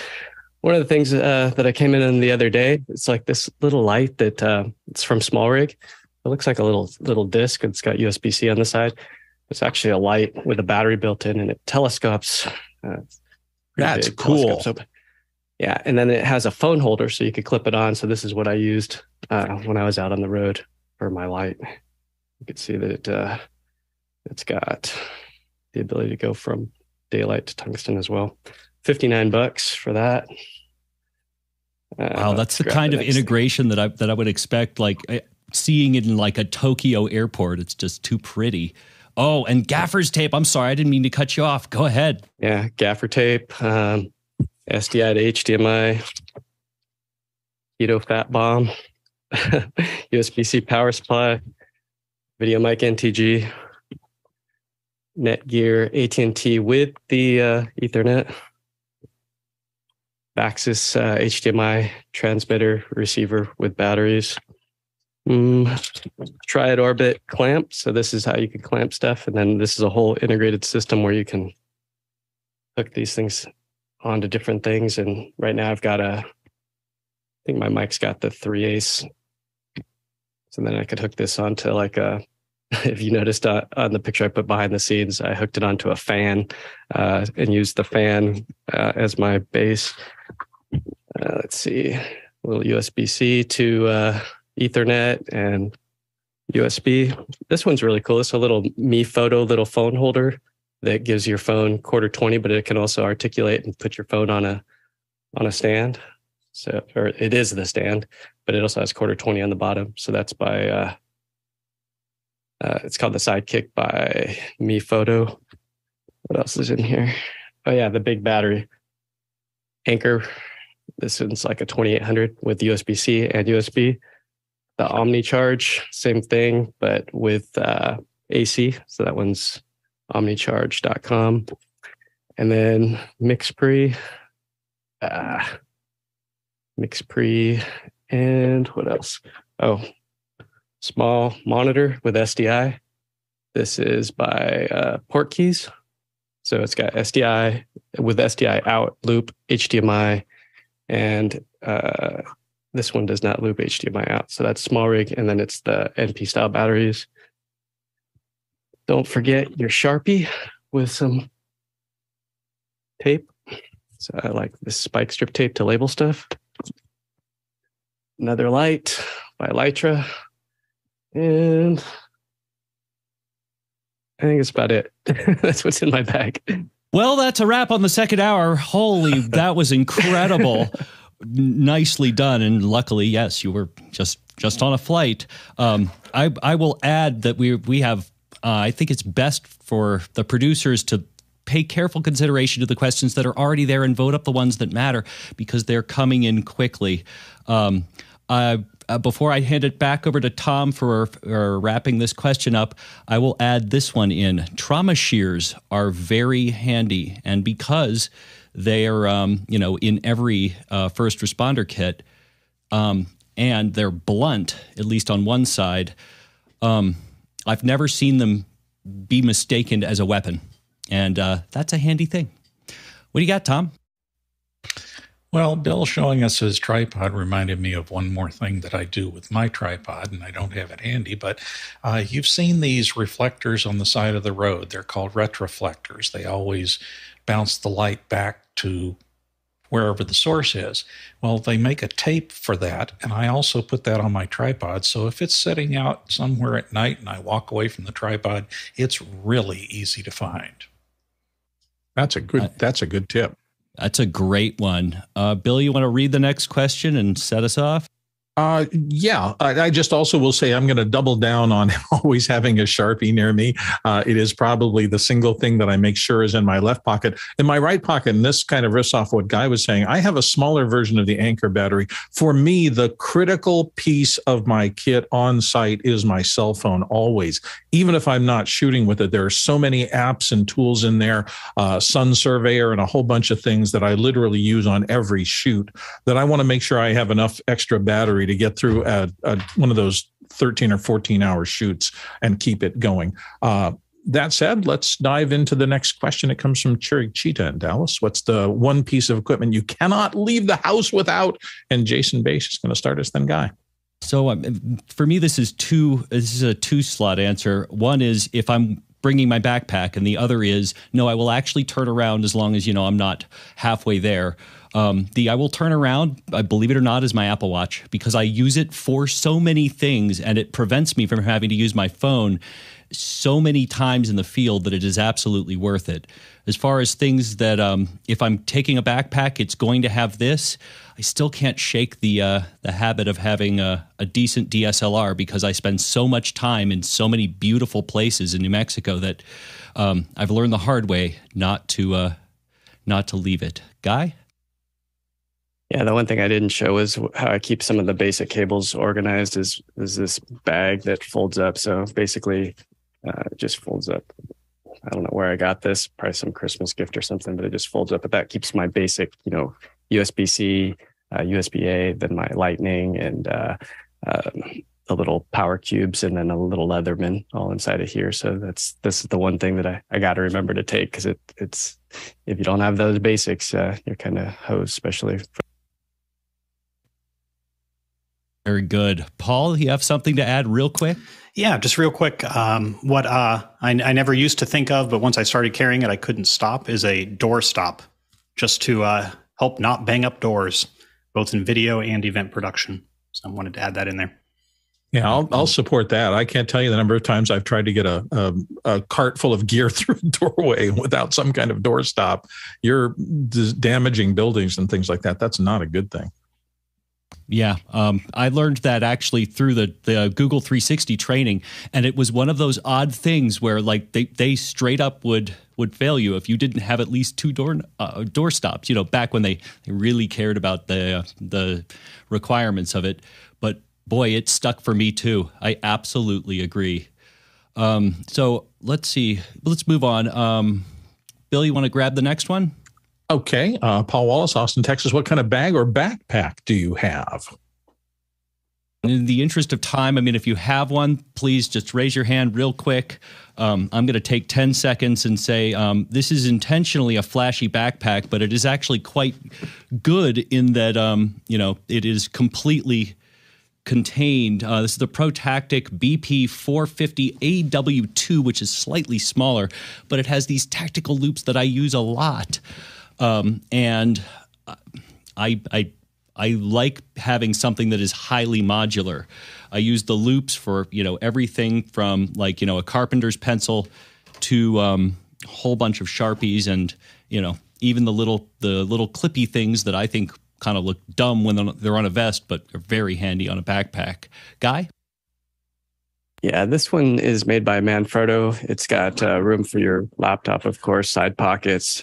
Um, then inside, it's it's got room for like lenses. Uh, if you're a photographer, it's meant to divide. I don't know if you can see all that in there, but that's what it looks like inside. And then there's uh, room for more cables here.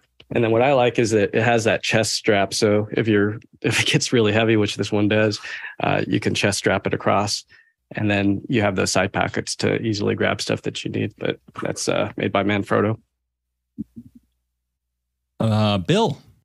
So I have the same kind of thing that Guy does. This is the one that I typically use for when I'm out shooting. It's from Case Logic, although other brands make the same thing. But the thing that really changed my life about this, before that, I was using, I think, uh, a backpack that had dark outside and dark inside. But Case Logic made their inside this bright orange. And I can't tell you how much easier it is when you're searching for a particular connector or a cable, particularly on a night shoot or a dim shoot, even if you're using some flashlight, to have the in interior of the backpack be lighter than the exterior. Uh, it just makes finding things so much easier and determining which cable end is this. If you're dark against dark, it's really hard to make those calls. Yeah, I have. Um, it, there was a very excellent moment when Pelican started doing that with all of their interiors, at least for the for the higher end trimmed with Velcro, and oh boy, was it nice, Javier. Uh, mine is uh, out of reach. I want to try grab it, but I can't do it. It's a um, Columbia backpack. I really like the Columbia wears, uh, that's the clothing and everything. Uh, so this is a very weather resistant backpack. It has rained on me with a lot of gear inside, and it never happened. Not even a drop got inside. It has reflective material on the outside. It has padded uh, pouch for the laptop, and it also you can slide it over like on a, a carry on. So you can when you're in an airport or something, you can put it on top. So I'm very I'm very happy with the Columbia backpacks. Nice. Not to not to be outdone, uh, Mr. Lindsay, he disappeared, so it's got to be something good. I just had to go grab them because I use different ones for different things. Uh, this is a Jack Gore, a Jack uh, George's American brand. This is like what I wear if I'm in a meeting. Like this is my little bag because it's got lots of little pockets on the inside and it doesn't look like a uh, like I'm going out for an expedition. Um, the one that I use kind of more for production is a Hazard 4. So this is kind of over one shoulder. Um, and Colleen Henry actually gave this to me, and uh, she was really into them. And I, I, I thought, oh, I'm not going to like the one that goes over the shoulder, but I love this one. So I use it a lot as just kind of a day to day one if I'm t- bringing some gear in and I'm not really going anywhere. And then I had mentioned before this. This is the Hazard. This is not the Hazard. This is the Rush 24, and um, got Velcro, which I keep my my old Pixel Corps badges. It also has the you know you can get these things printed. These these are your name. you can get those printed for like eight dollars. Um, and so, although we spend a lot of time thinking about, and we these were our standard issue for Pixel Corps, so we sent everybody one. So we gave everybody a name. We also put the names on the handles because they'd all get stacked up next to each other and we would, didn't know whose was which. so we'd print the names on there as well. Um, but what you can see on the inside of this, hopefully, is just tons and tons and tons of of uh, lots of different um, uh, different compartments that I can slide things into. So um, it's de- definitely I used it. You know that that one that bag itself has been on every continent except for Antarctica. so so uh, so anyway, they're they're pretty durable as well. I love it. Um, Bill, what, what's next? Uh, we're sneaking off to Miami Beach, where Jeff Cohen's asking what should be in a voiceovers travel bag. Ooh, Oh, you want to kick that one off, Bill? Sure. Um, so that's one thing about being a voiceover. Often you're doing work for clients, and often clients at the most inopportune time will ping you and go, "Hey, I need a change. The rate has changed, or the person who uh, is in charge of this has changed." So you find yourself having to work in a lot of places that you don't uh, aren't as perfect as maybe your voice booth or whatever. Um, so you find yourself having to do make as uh, do. I do pull the 416 and travel with it because I, it's a known mic. I'm, I understand how it works. That plus a little H uh, Zoom H4 as a recorder and a short XLR cable are all I really need in terms of being able to record my voice.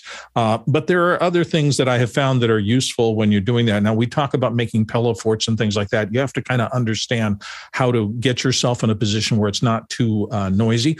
One technique I've used a lot is if I have overnight, I don't have to have it done immediately. I will literally go out to my car in the parking lot on a quiet night if I'm not near a big heavy road and just record in the car because it makes a good little isolation booth. Uh, so some form of recorder, some form of microphone. Doesn't have to be the 416. It can be anything that you can get into a quiet place and will record your voice accurately. Uh, those are the basics. After that, it's really what's inside your head in terms of understanding how sound works and knowing that you know this hotel room bathroom is just too hard surfaced and noisy and I can't get a good voice over there and I may find myself under a blanket in the corner of the room just to try to deaden things but that's all I really have I I used to carry a little uh inline phantom power and um XLR to USB thing. I don't really carry that anymore. I think they still work, but uh, that Zoom H4 works for me better. Yeah, I love Zoom's line. Um, it's certainly not the same as a Mix Pre, but oh boy, is it a tenth the cost? Um, and I would say, I don't know, what, what do you think? 80% of the quality? Something along those lines. Um, and unless you're using a really, really big um, mic, which you shouldn't be doing in the field unless you can't help it, um, I, I, think that's the right way to go. One more tip on, um, on a car um, if you have a dash, whatever, protector across the top, put your sun visor in and that will eliminate the reflection from your windshield. That that actually has saved my bacon in the past. Um, what is next? Uh, Chirajita in Dallas says, when flying, what would you carry with you versus rent at your destination? Ooh, I love it. Alex? Yeah, so it, it depends. so it depends on where you're going uh, and and what and who you have. Like so, different cities. So if you're going to a place where you don't think you're going to be able to get a hold of rental equipment, uh, or rental equipment may not be, um, uh, there might not be a plethora of, of, places to go. Then you may want to bring your own stuff. Um, if, it also depends on who your partners are. So, for instance, in in Europe, we have some pretty good partners, especially in Germany. I don't really think about bringing all of my things, um, but usually what I rent are the harder things that require less setup. So lights, um, oftentimes cameras and lenses. Um, those are the kind of the edge peripherals are things that I tend to try to rent, or I'll go after renting those first. The core I tend not to rent. Um, I tend to because we build those out in our studio. We make sure that they're all working before we leave. Um, I don't, you know, it's too it's too stressful to show up. Most of the events you don't get enough time to like fix something that if a piece of component is doesn't isn't what you asked for, isn't exactly working, there's a bad connector, you're now in a real tight spot. So I tend to like to um, get the bring those things with me, and uh, we you know use a variety of shipping companies like uh, like Rocket um, to get things around the world, uh, or we just check it. Um, I think our record is 42 bags to, to, check to to, to Japan. Um, you know, we and uh, if you you you want to know about what's called a media pass. You can do some research. We can talk about it another time. Um, but you can save some money on that as well. It's actually cheaper than shipping it, but uh, it is, you got to get the right carts and everything else to make that work. Yeah. And be prepared to leave cash tips because the SkyCap guys, um, they will remember you, no doubt. Yeah. It's, by the way, it's, it's a, you think, think about $2 a bag. like you know two dollars a bag is, keeps everybody happy so that's that's how you that's when you think about the tips that's and, and then they won't they won't complain when you show up i i typically it's it's two dollars a bag at least three for a pelican Guy? Yeah, it just depends on where you're going to and uh, how reliable everybody is. Like when we went to Africa, the things that we rented were the big lights, uh, the big airy lights, uh, tripods. Those were the things that I didn't want to carry. But for the most part, having traveled around the world. It's just you want stuff that's uh, reliable, that's working, that you know in and out. Uh, when I was at Zoomtopia, I kind of chuckled because one of the BirdDog 4K cameras it has a quarter 20 on the bottom, but they're using a Cartoni uh, tripod, high end tripod, which they obviously rented.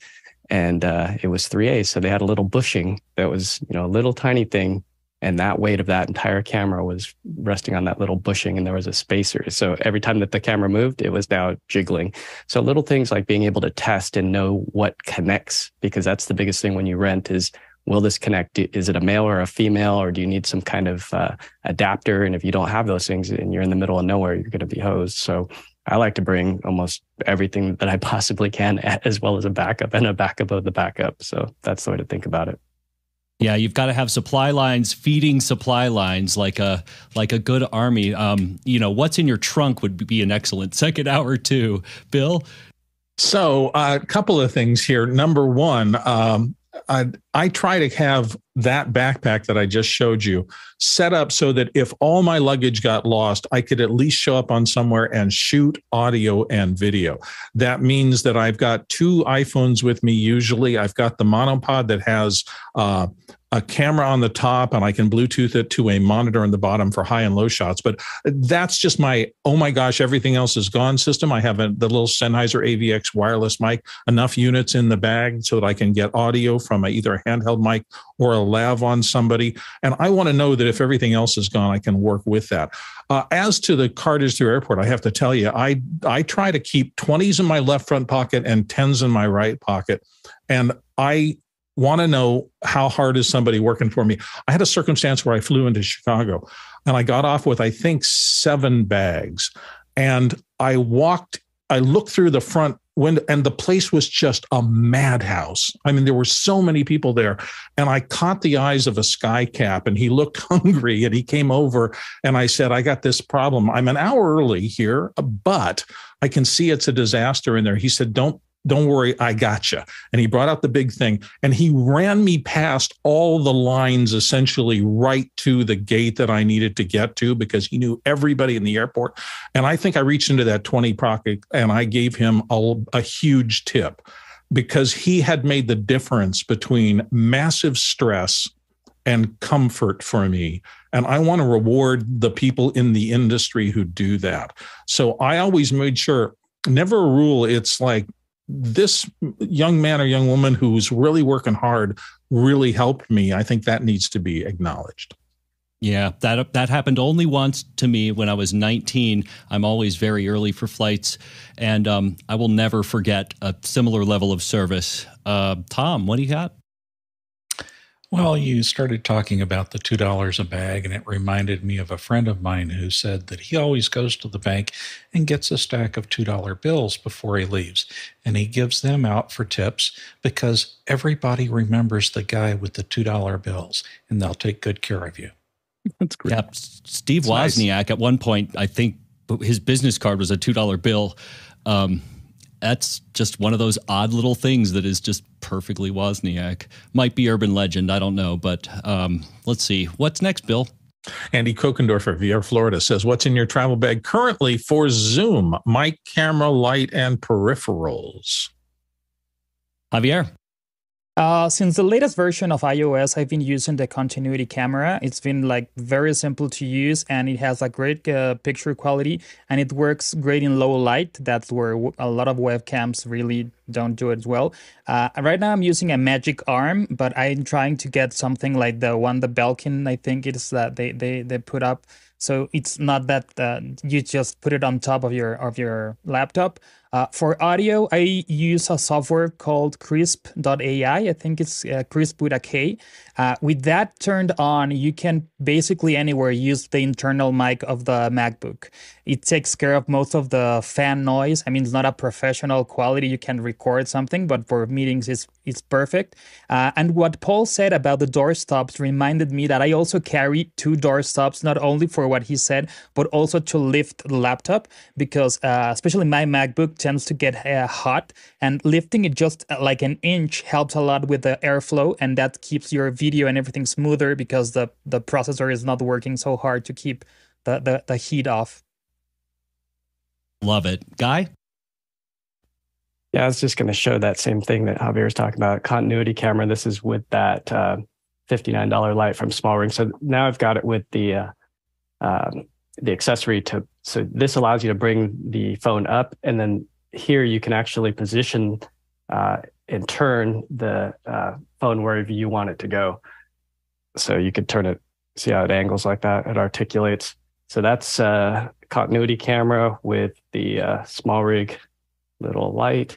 And then for audio, sorry, my, I'm talking a little bit out of the mic, but here is the uh, the little setup that I've been using. So the interesting thing about the VideoMic NTG is it's USB-C, but then you get a headphone out. So in Zoom, you actually you can have your in ears in and you can uh, adjust the volume level here on the back is the volume level and then you'll see that i've got it on this uh, clamp which is very this is the io flex from triad orbit you can see that this will really it's not a, cheap piece you know it's it's a it's a very stable piece and then on the other end you can get uh, different clamps. This is their smaller one. I have some some bigger ones that are in use right now that I can't grab, but this is a small one that should allow you to clamp onto most desks or things like that. So that's really handy in a hotel room or uh, wherever you're at to be able to just get your mic where you want it and position it properly. So those are uh, two items there that I take on the road for Zoom.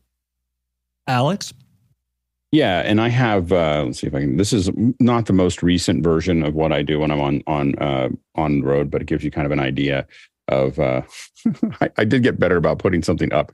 Um, I have a, a, now a riser, and I just I don't think I have it near me, that I, I replaced my my luggage with. You can see my luggage there because it brought up my laptop a little bit. Um, I've replaced that uh, Brio with um, with one of these. So this is my my new camera. This little link. Um, it just looks a lot nicer. It lets me adjust things a lot faster. Um, I still use the lights. So those are the Nanlite 6Cs. Um, I use a MixPre with noise assist and a, and what mic I use keeps changing. Um, but uh, but those are kind of the basic things. And it, at first it was a lot of trouble uh, it takes me about 15 minutes to get set up now, so it's not it's not it's a relatively painless way to to jump into things. And over the years, we've seen many iterations of that. Yeah, I love yeah, to see exactly. the most recent one. Bill, So the other thing that I take with me now on travel, I work every day here with my laptop on a riser from a company called Rain Designs. It just brings it up about four inches, which is perfect for my uh, reaching height, and it angles the laptop base up a little bit. So uh, that's one of the reasons I don't have problems with the touch bar because it's a different geometry to get to it. But on the road, I found this little thing, which is a um, a riser that you can bring on the road. It collapses down to be incredibly small. And um, so I could toss this in my backpack and recreate the exact geometry of my normal day to day experience, which means all my muscle memory works for everything that I reach for and all the things. So that's been really useful for me. It's just a little thing I found. next question. Tommy Shantz in St. Paul, Minnesota says, What's the next piece of gear you need or want to replace for your kit that you wish you had?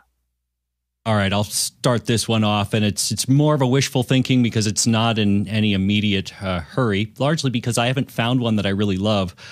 Um, my Canon 6D Mark II is not a great DSLR, but it's small and it has GPS in the nose. And that makes such a difference. Um, plus, I already have the glass, the strobes, but um, I'm definitely due for a for a new camera body. One of these days, they're they're going to realize that the GPS is, if if you're going to have any metadata, that should be it. Alex, Yeah, I'm looking for something that doesn't exist, and so that is for the 6C. What what I really want is something that will attach to the top and bottom with a pass through quarter 20 that fans out to create a larger source. The sources these sources are pretty bright, and what I want is to increase their size, not something flat, but something that literally comes out and like like a fan just closes so I can pack it, but then rolls back out again that I can just attach to the top and bottom. Um, it would it would change the quality of these lights um, by 10x if I could make them make the sources that they're connected to uh, bigger. And so that's I, I it's one of those things like oh if I have time I'll model something, but I haven't gotten to it yet. guy. Yeah, the one thing that I'm lusting after is that new uh, RV mode of the uh, Starlink. So it's the flat high performance that uh, it doesn't have to move around. This guy's holding one up in this video, and it, it, it's smaller than I thought it would. It won't fit in my backpack, but yeah, that's the one thing that I was wishing that I had uh, was uh, just reliable internet out on the road. And so 2,500 bucks for that thing. It's a 130 bucks a month. So it's a it's a stretch, but one one can dream, right? Absolutely. Uh, Bill, bring us home. Well, I just, it's a little thing. It's not out there yet, I don't think, because they haven't. But the batteries, and this is an Anker one, the one I always keep with me when I'm traveling because I can put it in my pocket. I, the, the big ones are better. And in fact, I have one of the big ones that has enough wattage. I think it's a 100 watt battery that it has USB C, and you could run your laptop for a while off that. But I just don't like that big form factor. I'm always putting it in something, and it's not with me when I suddenly notice that my phone or some other device is getting them. So I hope they continue the energy density uh, wars, and we can get something that's this size that has USB C in it that will have enough wattage to run a laptop or something like that for a longer time. That would make me a lot more comfortable. Couldn't agree more. Next question. Next one comes to us from Chris Widener in Lafayette, Indiana. I've carried a Leatherman original wave multi tool for over a decade with the double bit sets and the extender. What is your go to multi tool? Alex? I've owned a lot of Leathermans. Um, I, I I found that I could get away with the Skeletool um, uh, as much as the wave or the um, surge. So the surge is surge was like a little too much. The scale, the, the the wave is classic, um, and the that I've had since almost since I felt like since they made it, but I don't know. But mine mine got so loose that it was hard to hard to stay open. Um, but the Skeletool um, has been the one that that I carried around most recently. Also, the micro Leatherman is another one that I like a lot. And finally, when I'm really in production, I don't have it on right now. When I'm really in production, I actually use the tread, the Leatherman tread, um, which is a little pricey, but it is it's awesome. Like you actually take it off and use it all the time. It's, it's a, a bracelet, tennis bracelet. Yeah, it is. And I got to tell you, you get more comments on it than anywhere else. And again, another place, not, not another thing, not to wear in, in Iraq. It, creates a lot of conversation at the airport. So the um, but the uh, but the it is um super useful. It is TSA approved, even though it doesn't look like it. And um, and it's got little screwdrivers. So you've got some little Phillips and some little flatheads, and you've got even a even a, a little um, place to pop your sim out that's hidden underneath it. Um, you've got things you can do a bottle opener. You've got lots of little things that are all built into it. And I found that having it attached to my wrist kept made sure that I could I solved so many little problems with that with the tread. And it seems overpriced and over like almost too much, but it it I used it every day when I was doing when I was traveling around the world doing production. Uh, I have I've gone between Leatherman's and um, and Gerber, and the moment what's on my belt is a Gerber um, for a handful of reasons, not the least of which is I finally found a, a piece of sheet metal with a real belt clip, and um, and it has hex tools on the side, so you can actually just take the, the belt tool off and um, and use it to tighten up a bolt. Um, what I like about this one is that it's single action, so I can deploy the pliers with one hand and I don't have to look and I can do it ambidextrously. That is a wonderful addition. Bill? I've downsized a little. I used to have a full size, and actually I moved to this guy, which is the Super Tool 300. Um, it's under 100 bucks, and it has all the stuff that I normally use. The wire clippers on there are particularly good, and it's got more needle nose than flat pliers, and I find that really useful when I'm trying to find work with small things. But that's I've I've migrated to that, and it's been really good for me. Next question. Uh, next one, Stefan Fischer, Würzburg, Germany. Alex Decimator has a wide range of products. Which one do you carry and why? Alex? Yeah, the one that I use is the HD or the MDHX. Um, if I need something more than that, if I need 4K, I need something else, I, um, I I have other tools for that. But the one that I keep in my bag is a 1080p. It's an it's an it's the MDHX.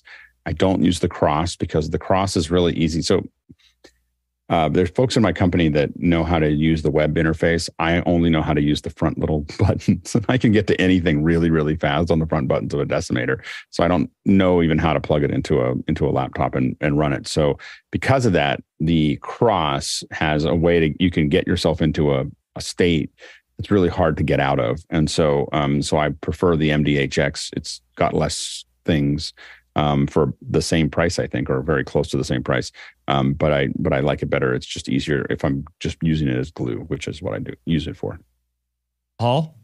Yeah, just a quick thing about the MDHX that I, I never realized, and most people I've talked to have never realized, is that it can take 5 volts to 12 volts in. So you can actually run it from a USB power bank if you make the cable yourself. You can't use the USB input, but you can use the plug um, which makes it really handy for testing. I would obviously never use that in production, but just as a quick, hey, is there signal here? Or hey, I need to send a blue screen or yellow screen, whatever. Um, it's a makes that tool makes the MDHX so much more powerful. That's I'm today's years old. no, that, that's a great that's a great tip. You just got the uh, Great British uh, Baking equivalent of a handshake from Mr. Yeah. Lindsay. Yeah, that's good. That's uh, great, Paul. Tom, that's real good. quick, what do you got? Well, I bought my MDHX and just felt like it was a rite of passage here at office hours. Next question. Next one comes to us from Chris Widener in Lafayette, Indiana. Batteries. Mine have changed significantly and expensively thanks to this group. Now we're running a SmallRig V mount battery, BV99. What about you?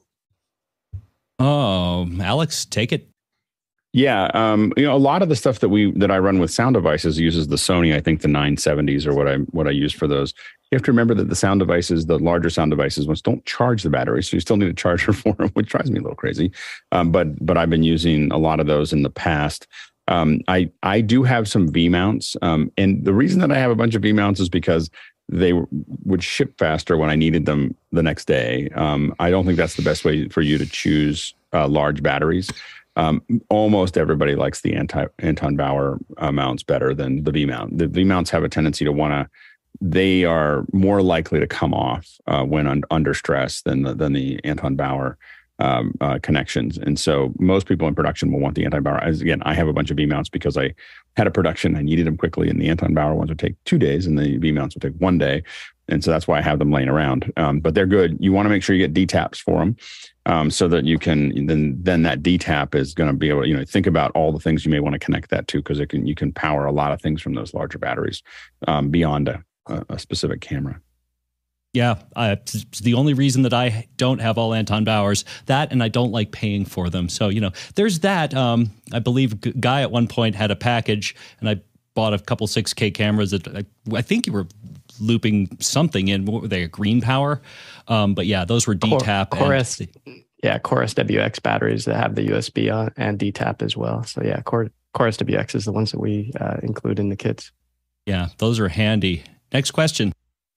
Next one comes from Jack Cannon in Phoenix, Arizona. Going on a work trip soon. Spring for a new suitcase with the wheels or stick with soft sided backpacks. I'll be on planes, trains, and automobiles. Alex. You're John Candy. Yeah, I bought a lot of bags. Um, the I, I do like I, I used to only like two wheels because they were the like the the because they, they they felt more like I have skateboard wheels is what I really like to go over things. But it depends on where you're going. So if you if you are going to go over a lot of rugged areas, which I know um, you know Jack may do, but uh, if you're going to rugged areas, I like two skateboard wheels over the smaller turnable wheels um, that have four on the bottom. But because I don't do that as much anymore, um, I, I, I, stick with uh, the four on the bottom. I have a tendency to use either the away bags um, I don't actually care about the battery in the away bag. In fact, it became problematic because I got the very first version of it and I had to unscrew it. And I finally just took it out and just there's a hole there now. Um, but they're very, very light. And the other ones that I use a lot are Tumis, um, you know, because they're, again, they are light. The thing that I look for is the size. So it's a 9 by 14 by 22 in the United States, 9 by 14 by 20 in the uh, in Europe. And um, so I think about that because those are the sizes that'll fit into almost every overhead that you that you run into. And i like to use hard hard cases because it means i can't pack it more than i can fit it into the overhead. Like there's no chance. Like if it if it fit if, if the bag closed on an, on my i use an away bag. If the if my away bag closes it's going to fit. Um, i used to use pelican cases as general purpose. I don't because lufthansa will weigh your um, weigh your bag, every, uh, weigh a Pelican case every single time they see it. Like it, like every at every stop. If you see if they see a Pelican case, they assume it's it's heavier than than it needs to be, and they'll they'll try to weigh it. And it is heavier than the away bag or the Tumi bags because they, they're they're built much lighter. So those are the things that I think about for carry-ons. Um, I don't really uh, I check gear. like you know, like I don't I don't check my personal stuff. I can I can live on a carry-on for months. And so next question. Next one comes to us uh, from Douglas Carmichael. If you were carrying a work box instead of a bag, what would you carry that you couldn't put in the bag?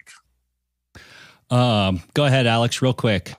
Yeah, uh, DeWalt makes a really good. I think it's DeWalt makes a really good one. That's like a we we put printers and all the you know it's got all these little shelves, and when you close it, it actually locks.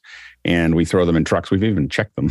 you know, it'll it'll lock up and stay stay in its state. And it's actually the only thing you have to do is teach someone how to take it apart because getting it to open again is, is a thing, but it has all little shelves and we keep everything from lozenges to printers to paper to, to uh, snacks in it.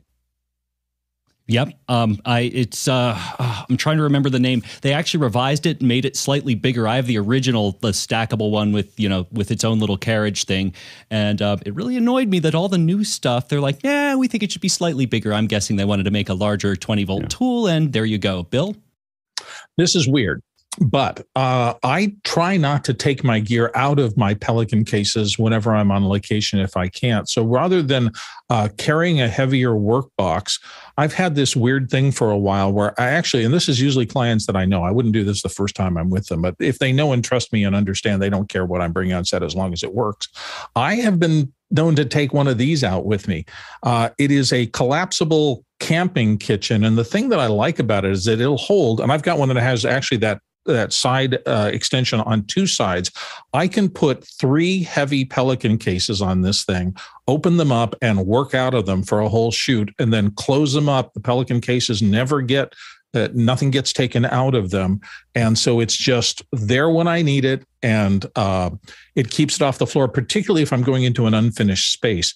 I occasionally, with corporate clients, we've had something that's been so complex, like a lot of people at a, around a table, or maybe a photo shoot, and we're in an unfinished space in their corporation, and there are no tables, nothing I can drag over that little thing has saved my tail a lot of times because I can put three full size Pelican cases on it and work out of them and then just claps the whole thing up and it just goes away real easy.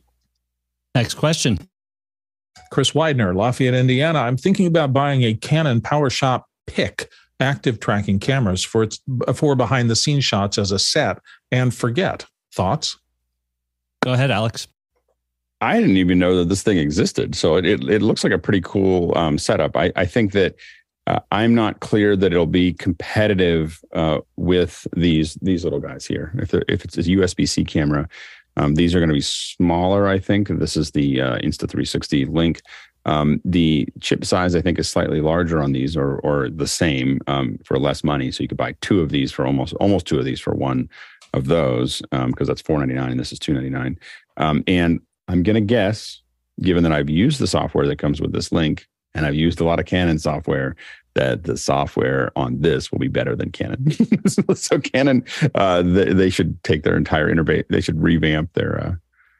Uh, um, what I like to you know think of now is they should musk up their their their, their interface design and and uh, shift things around a little bit. Yes, and add a meaningless blue check to uh, two things. Yeah, exactly. You know, just yeah, on the side exactly. of the thing. Mm-hmm. Um, does that uh, camera do a, a record? Like, can you actually record directly onto that? Record? Set it and forget it style. Oh, does this I one? Does, this one did. actually records? Oh, simultaneous recording. Oh, well then never mind. The Canon looks great. I I again, I would love to test that one. Guy, have you had these in the in in the? Have you seen these? I uh, have not seen those. Yeah, it's I've never I didn't realize it recorded as well. So um well, okay, so Chris, if you get this, we just want to know how it how it worked. It yes, really please. Cool. Yeah. Next question. Next one comes to us from Douglas Carmichael, and he says, "Would you ever carry a portable flan- fan or other cooling device when working in warmer and/or more humid climates?" Um, well, personally, I I would say no, unless it's it's absolutely insane. Um, humidity, of course, is, a bigger deal um, than heat when it comes to to equipment. In general, I'm skinny enough that it just doesn't affect me. Alex. Yeah, I have I have a great a great thing that I carry along. It's called a rider, a rider that says that the room that I work in can't be more than 50% humidity and 75 degrees. Like it's it's the best fan ever. You, you, can you can use the paper to go up and down, but mostly you can hold everybody accountable. But literally, I won't put my gear and or my crew into a, into a location that's more than 75 degrees, unless they were outside and paid a lot of money to do it. Um, but my crews uh, won't work at over 75 degrees because they can't think. I can't think over 75 degrees. so, so uh, it depends for me on what what I'm doing. I've had shoots, and I worked most of my career in Phoenix, and heat is just an issue that you have to deal with. I never really used fans. Um, I well, one case when we had to do a ton of spa outdoor work when we were outdoors in Arizona in August, that was yeah, we had I had fans that I dragged out. The problem on location is getting AC power for them, unless you're running gennies and you don't want to really put another load like a fan on it. Um, umbrellas for me. I had a lot of black golf umbrellas and a lot of things for attaching them. And every camera got a golf umbrella. Every person's chair on location got a golf umbrella. You just want people to be able to get out of direct sunlight. And so that was a must. And we carried a lot of that stuff out onto location for the shoots where we had to be in the heat. Um, and, and just another tip for those of you who might be going into hot zones the worst thing you can do is say, I'm going to cool down, I'm going to go into the air conditioning for a half hour, then come back out. At the end of the day, you will be destroyed. Your body trying to regulate between air conditioning and, and the outdoor and outdoor environment just takes a horrible toll on the human body. Stick it out, get your production done, and then go back inside. Absolutely. And if you're outdoors, um, actually, in right outside of Roswell, I've done some drone shoots where um, there's this thing from Australia that basically is a bandana that is full of I don't even know what they are. Um, it kind of feels like the little balls in tapioca, but if you wet them, um, it it is an amazing thing. You roll it around your neck. You can wear it under a collar, um, and it works incredibly well. Um, I have been out, no joke, twelve hour days, 110 degree heat, and um, you know, you you you and the operator end up drinking a, an entire case of water, and you don't. There are no bio breaks at all because um, it just evaporates right out of you. But yeah, absolutely, an an incredible alternative to a fan. Alex, wrap us up. Uh, Cam- uh, in Cambodia, we have the same thing. I, I, I, was looking around trying to find it. I, it's probably right on the other side of this little uh, flexible wall that I have here. Uh, but we have the same thing where we you basically pull it around your neck, you get it wet, you you put it in there, and it it definitely works. And I've worked in Cambodia. That's the one place that I've over my little rider. I've been worked in 110 degree plus, and for some reason, that little thing over your neck makes a big difference. Next question. Chris Widener, Lafayette, Indiana. I hate using plastic silverware. I started carrying a fitness, a Finesse City titanium utility cutlery set. Am I crazy or crazy useful? Alex, uh, I saw the, I saw the question. I saw the question and I already bought it. like, boom, that's exactly what I'm looking There's for. There's your answer. So yeah, the answer is no, you're not crazy. And the fact that it, the reason that I bought it so quickly is because it has all the utensils and chopsticks. Because I keep chopsticks. I have metal chopsticks because I can eat almost anything except for soup, uh, even some soups with chopsticks. And so, so a lot of times I have just have chopsticks um, uh, that I carry in my bag. Uh, but uh, but that is just a little bit more complete. And at twenty seven dollars, I was I was like, yes, yes, yes, please. Next question. Next one comes to us from Juan C. Robles in uh, Mexico City on the panel here. What is your less used gear that you always carry anyway?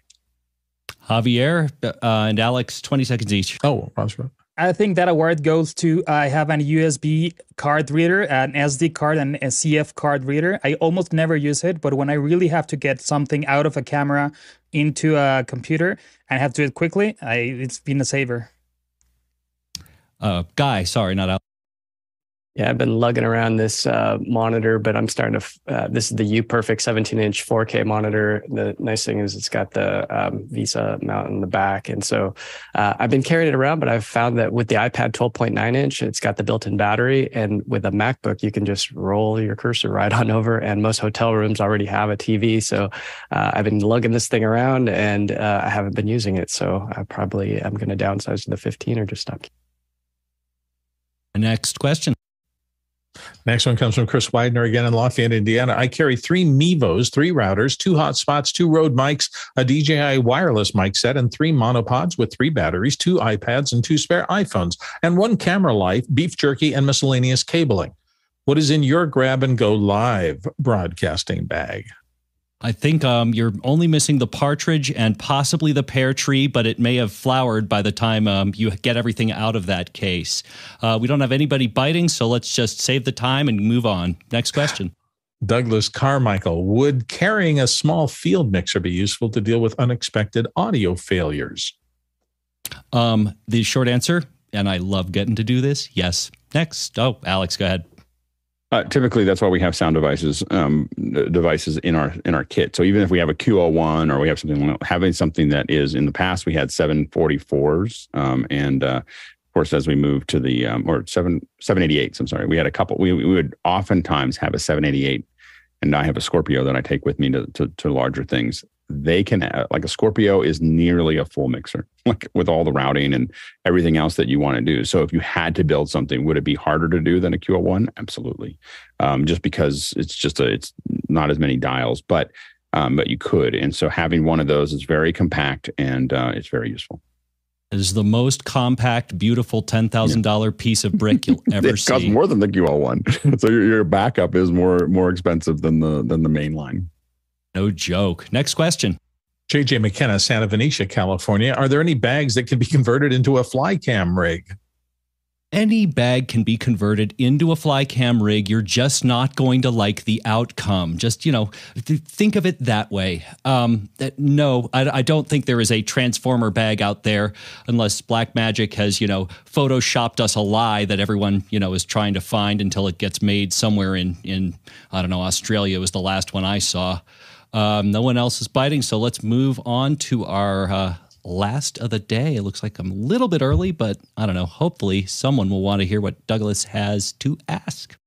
Douglas is asking with the rapidly flattening cost versus performance curve in PC Mac based lighting control, would carrying an ET uh, C Nomad, a MA3 or PC on PC setup, not be a bad idea if you're a lighting director in case of console failure? Start us out, Alex. It absolutely makes sense. Yeah, having something, having a software-based um, system that you can then push back out via some version of a IP to um, DMX uh, controller makes a lot of sense. Yeah, um, I mean, my my immediate fear would be um, how quickly can you get what you need into and out of that? Um, because it's if it's not a perfect substitute, if it's a near miss substitute, yeah, it might save your bacon, but um, you may end up living to regret it. Bill, what do you think? Well, the only thing I'm saying is that, that, I have noticed so much of the things that I used to have to have a dedicated piece of hardware for. It is possible to do a virtualized job on a laptop. Is it ideal? No. And in this particular case, when you want uh, maybe your tactile based lighting uh, operator and you want as much tactile control as possible, I have found that the things that I've tried to migrate from a device like mixing with sliders onto an iPad or something like that, it's never been a particularly uh, satisfying process for me. But there are a lot of other things that I used to need hardware for. And we talked earlier about things like um, uh, sun surveyors and uh, scopes and things like that that I used to want a piece of hardware for. Software in my laptop does a really good job these days of making that something that's just built into my workflow and, and the things that I normally carry. So I think that's a plus for me. I think things are getting easier in that respect. Maybe lighting control will go that direction and, and we'll all be happy with it in the future. I love it. What a wonderful second hour. And um, thank you for for graciously stepping into reading, Bill. I know we were supposed to co-host, but that um, that that worked really well. Um, as promised, and I, I didn't get a chance to bring this up. This is my weirdest piece of it's in my bag. Um, you can get a very small tens unit, and no joke, if you get an ache, and it can truly ruin a week if you're going to be shooting somewhere for a week. A tens unit is truly one of the best editions, maybe 60, 70 bucks. And um, they're small and they're very, very handy. Um, one last thing ZimaBoard. Mine arrived today, shipped from China, took about two weeks. I'm really excited about the potential that these have to um, to basically replace all of the um, all the PCs that um, I never want to see again.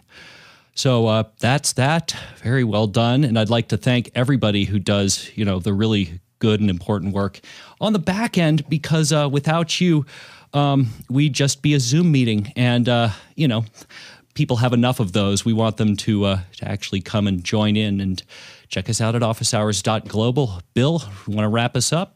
Sure. Just a couple of announcements coming up. Don't forget that today after the show is Adora Lab with El Wilson Sparrow. That's coming up. Uh, the community events uh, listing also Birding with Lois is having a team meeting in lieu of the show this afternoon starting at 5 p.m. Pacific. So if you're involved with that, 8 p.m. Eastern, uh, 1 a.m. Greenwich Mean Time.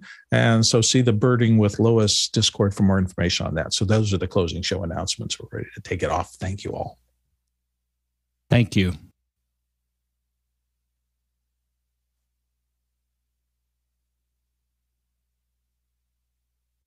That was great. Tlaloc traversal is how many times over the over the Earth? Sixty-nine thousand one hundred thirty-one miles. Eleven thousand. It's pretty far. It's uh, farther than Elon Musk's check mark got. Guy, who is that? That puppy is so cute. Yes. Oh, I'm. Everyone's in blackout. oh, there it is. Yeah, bring it back. Bring it back.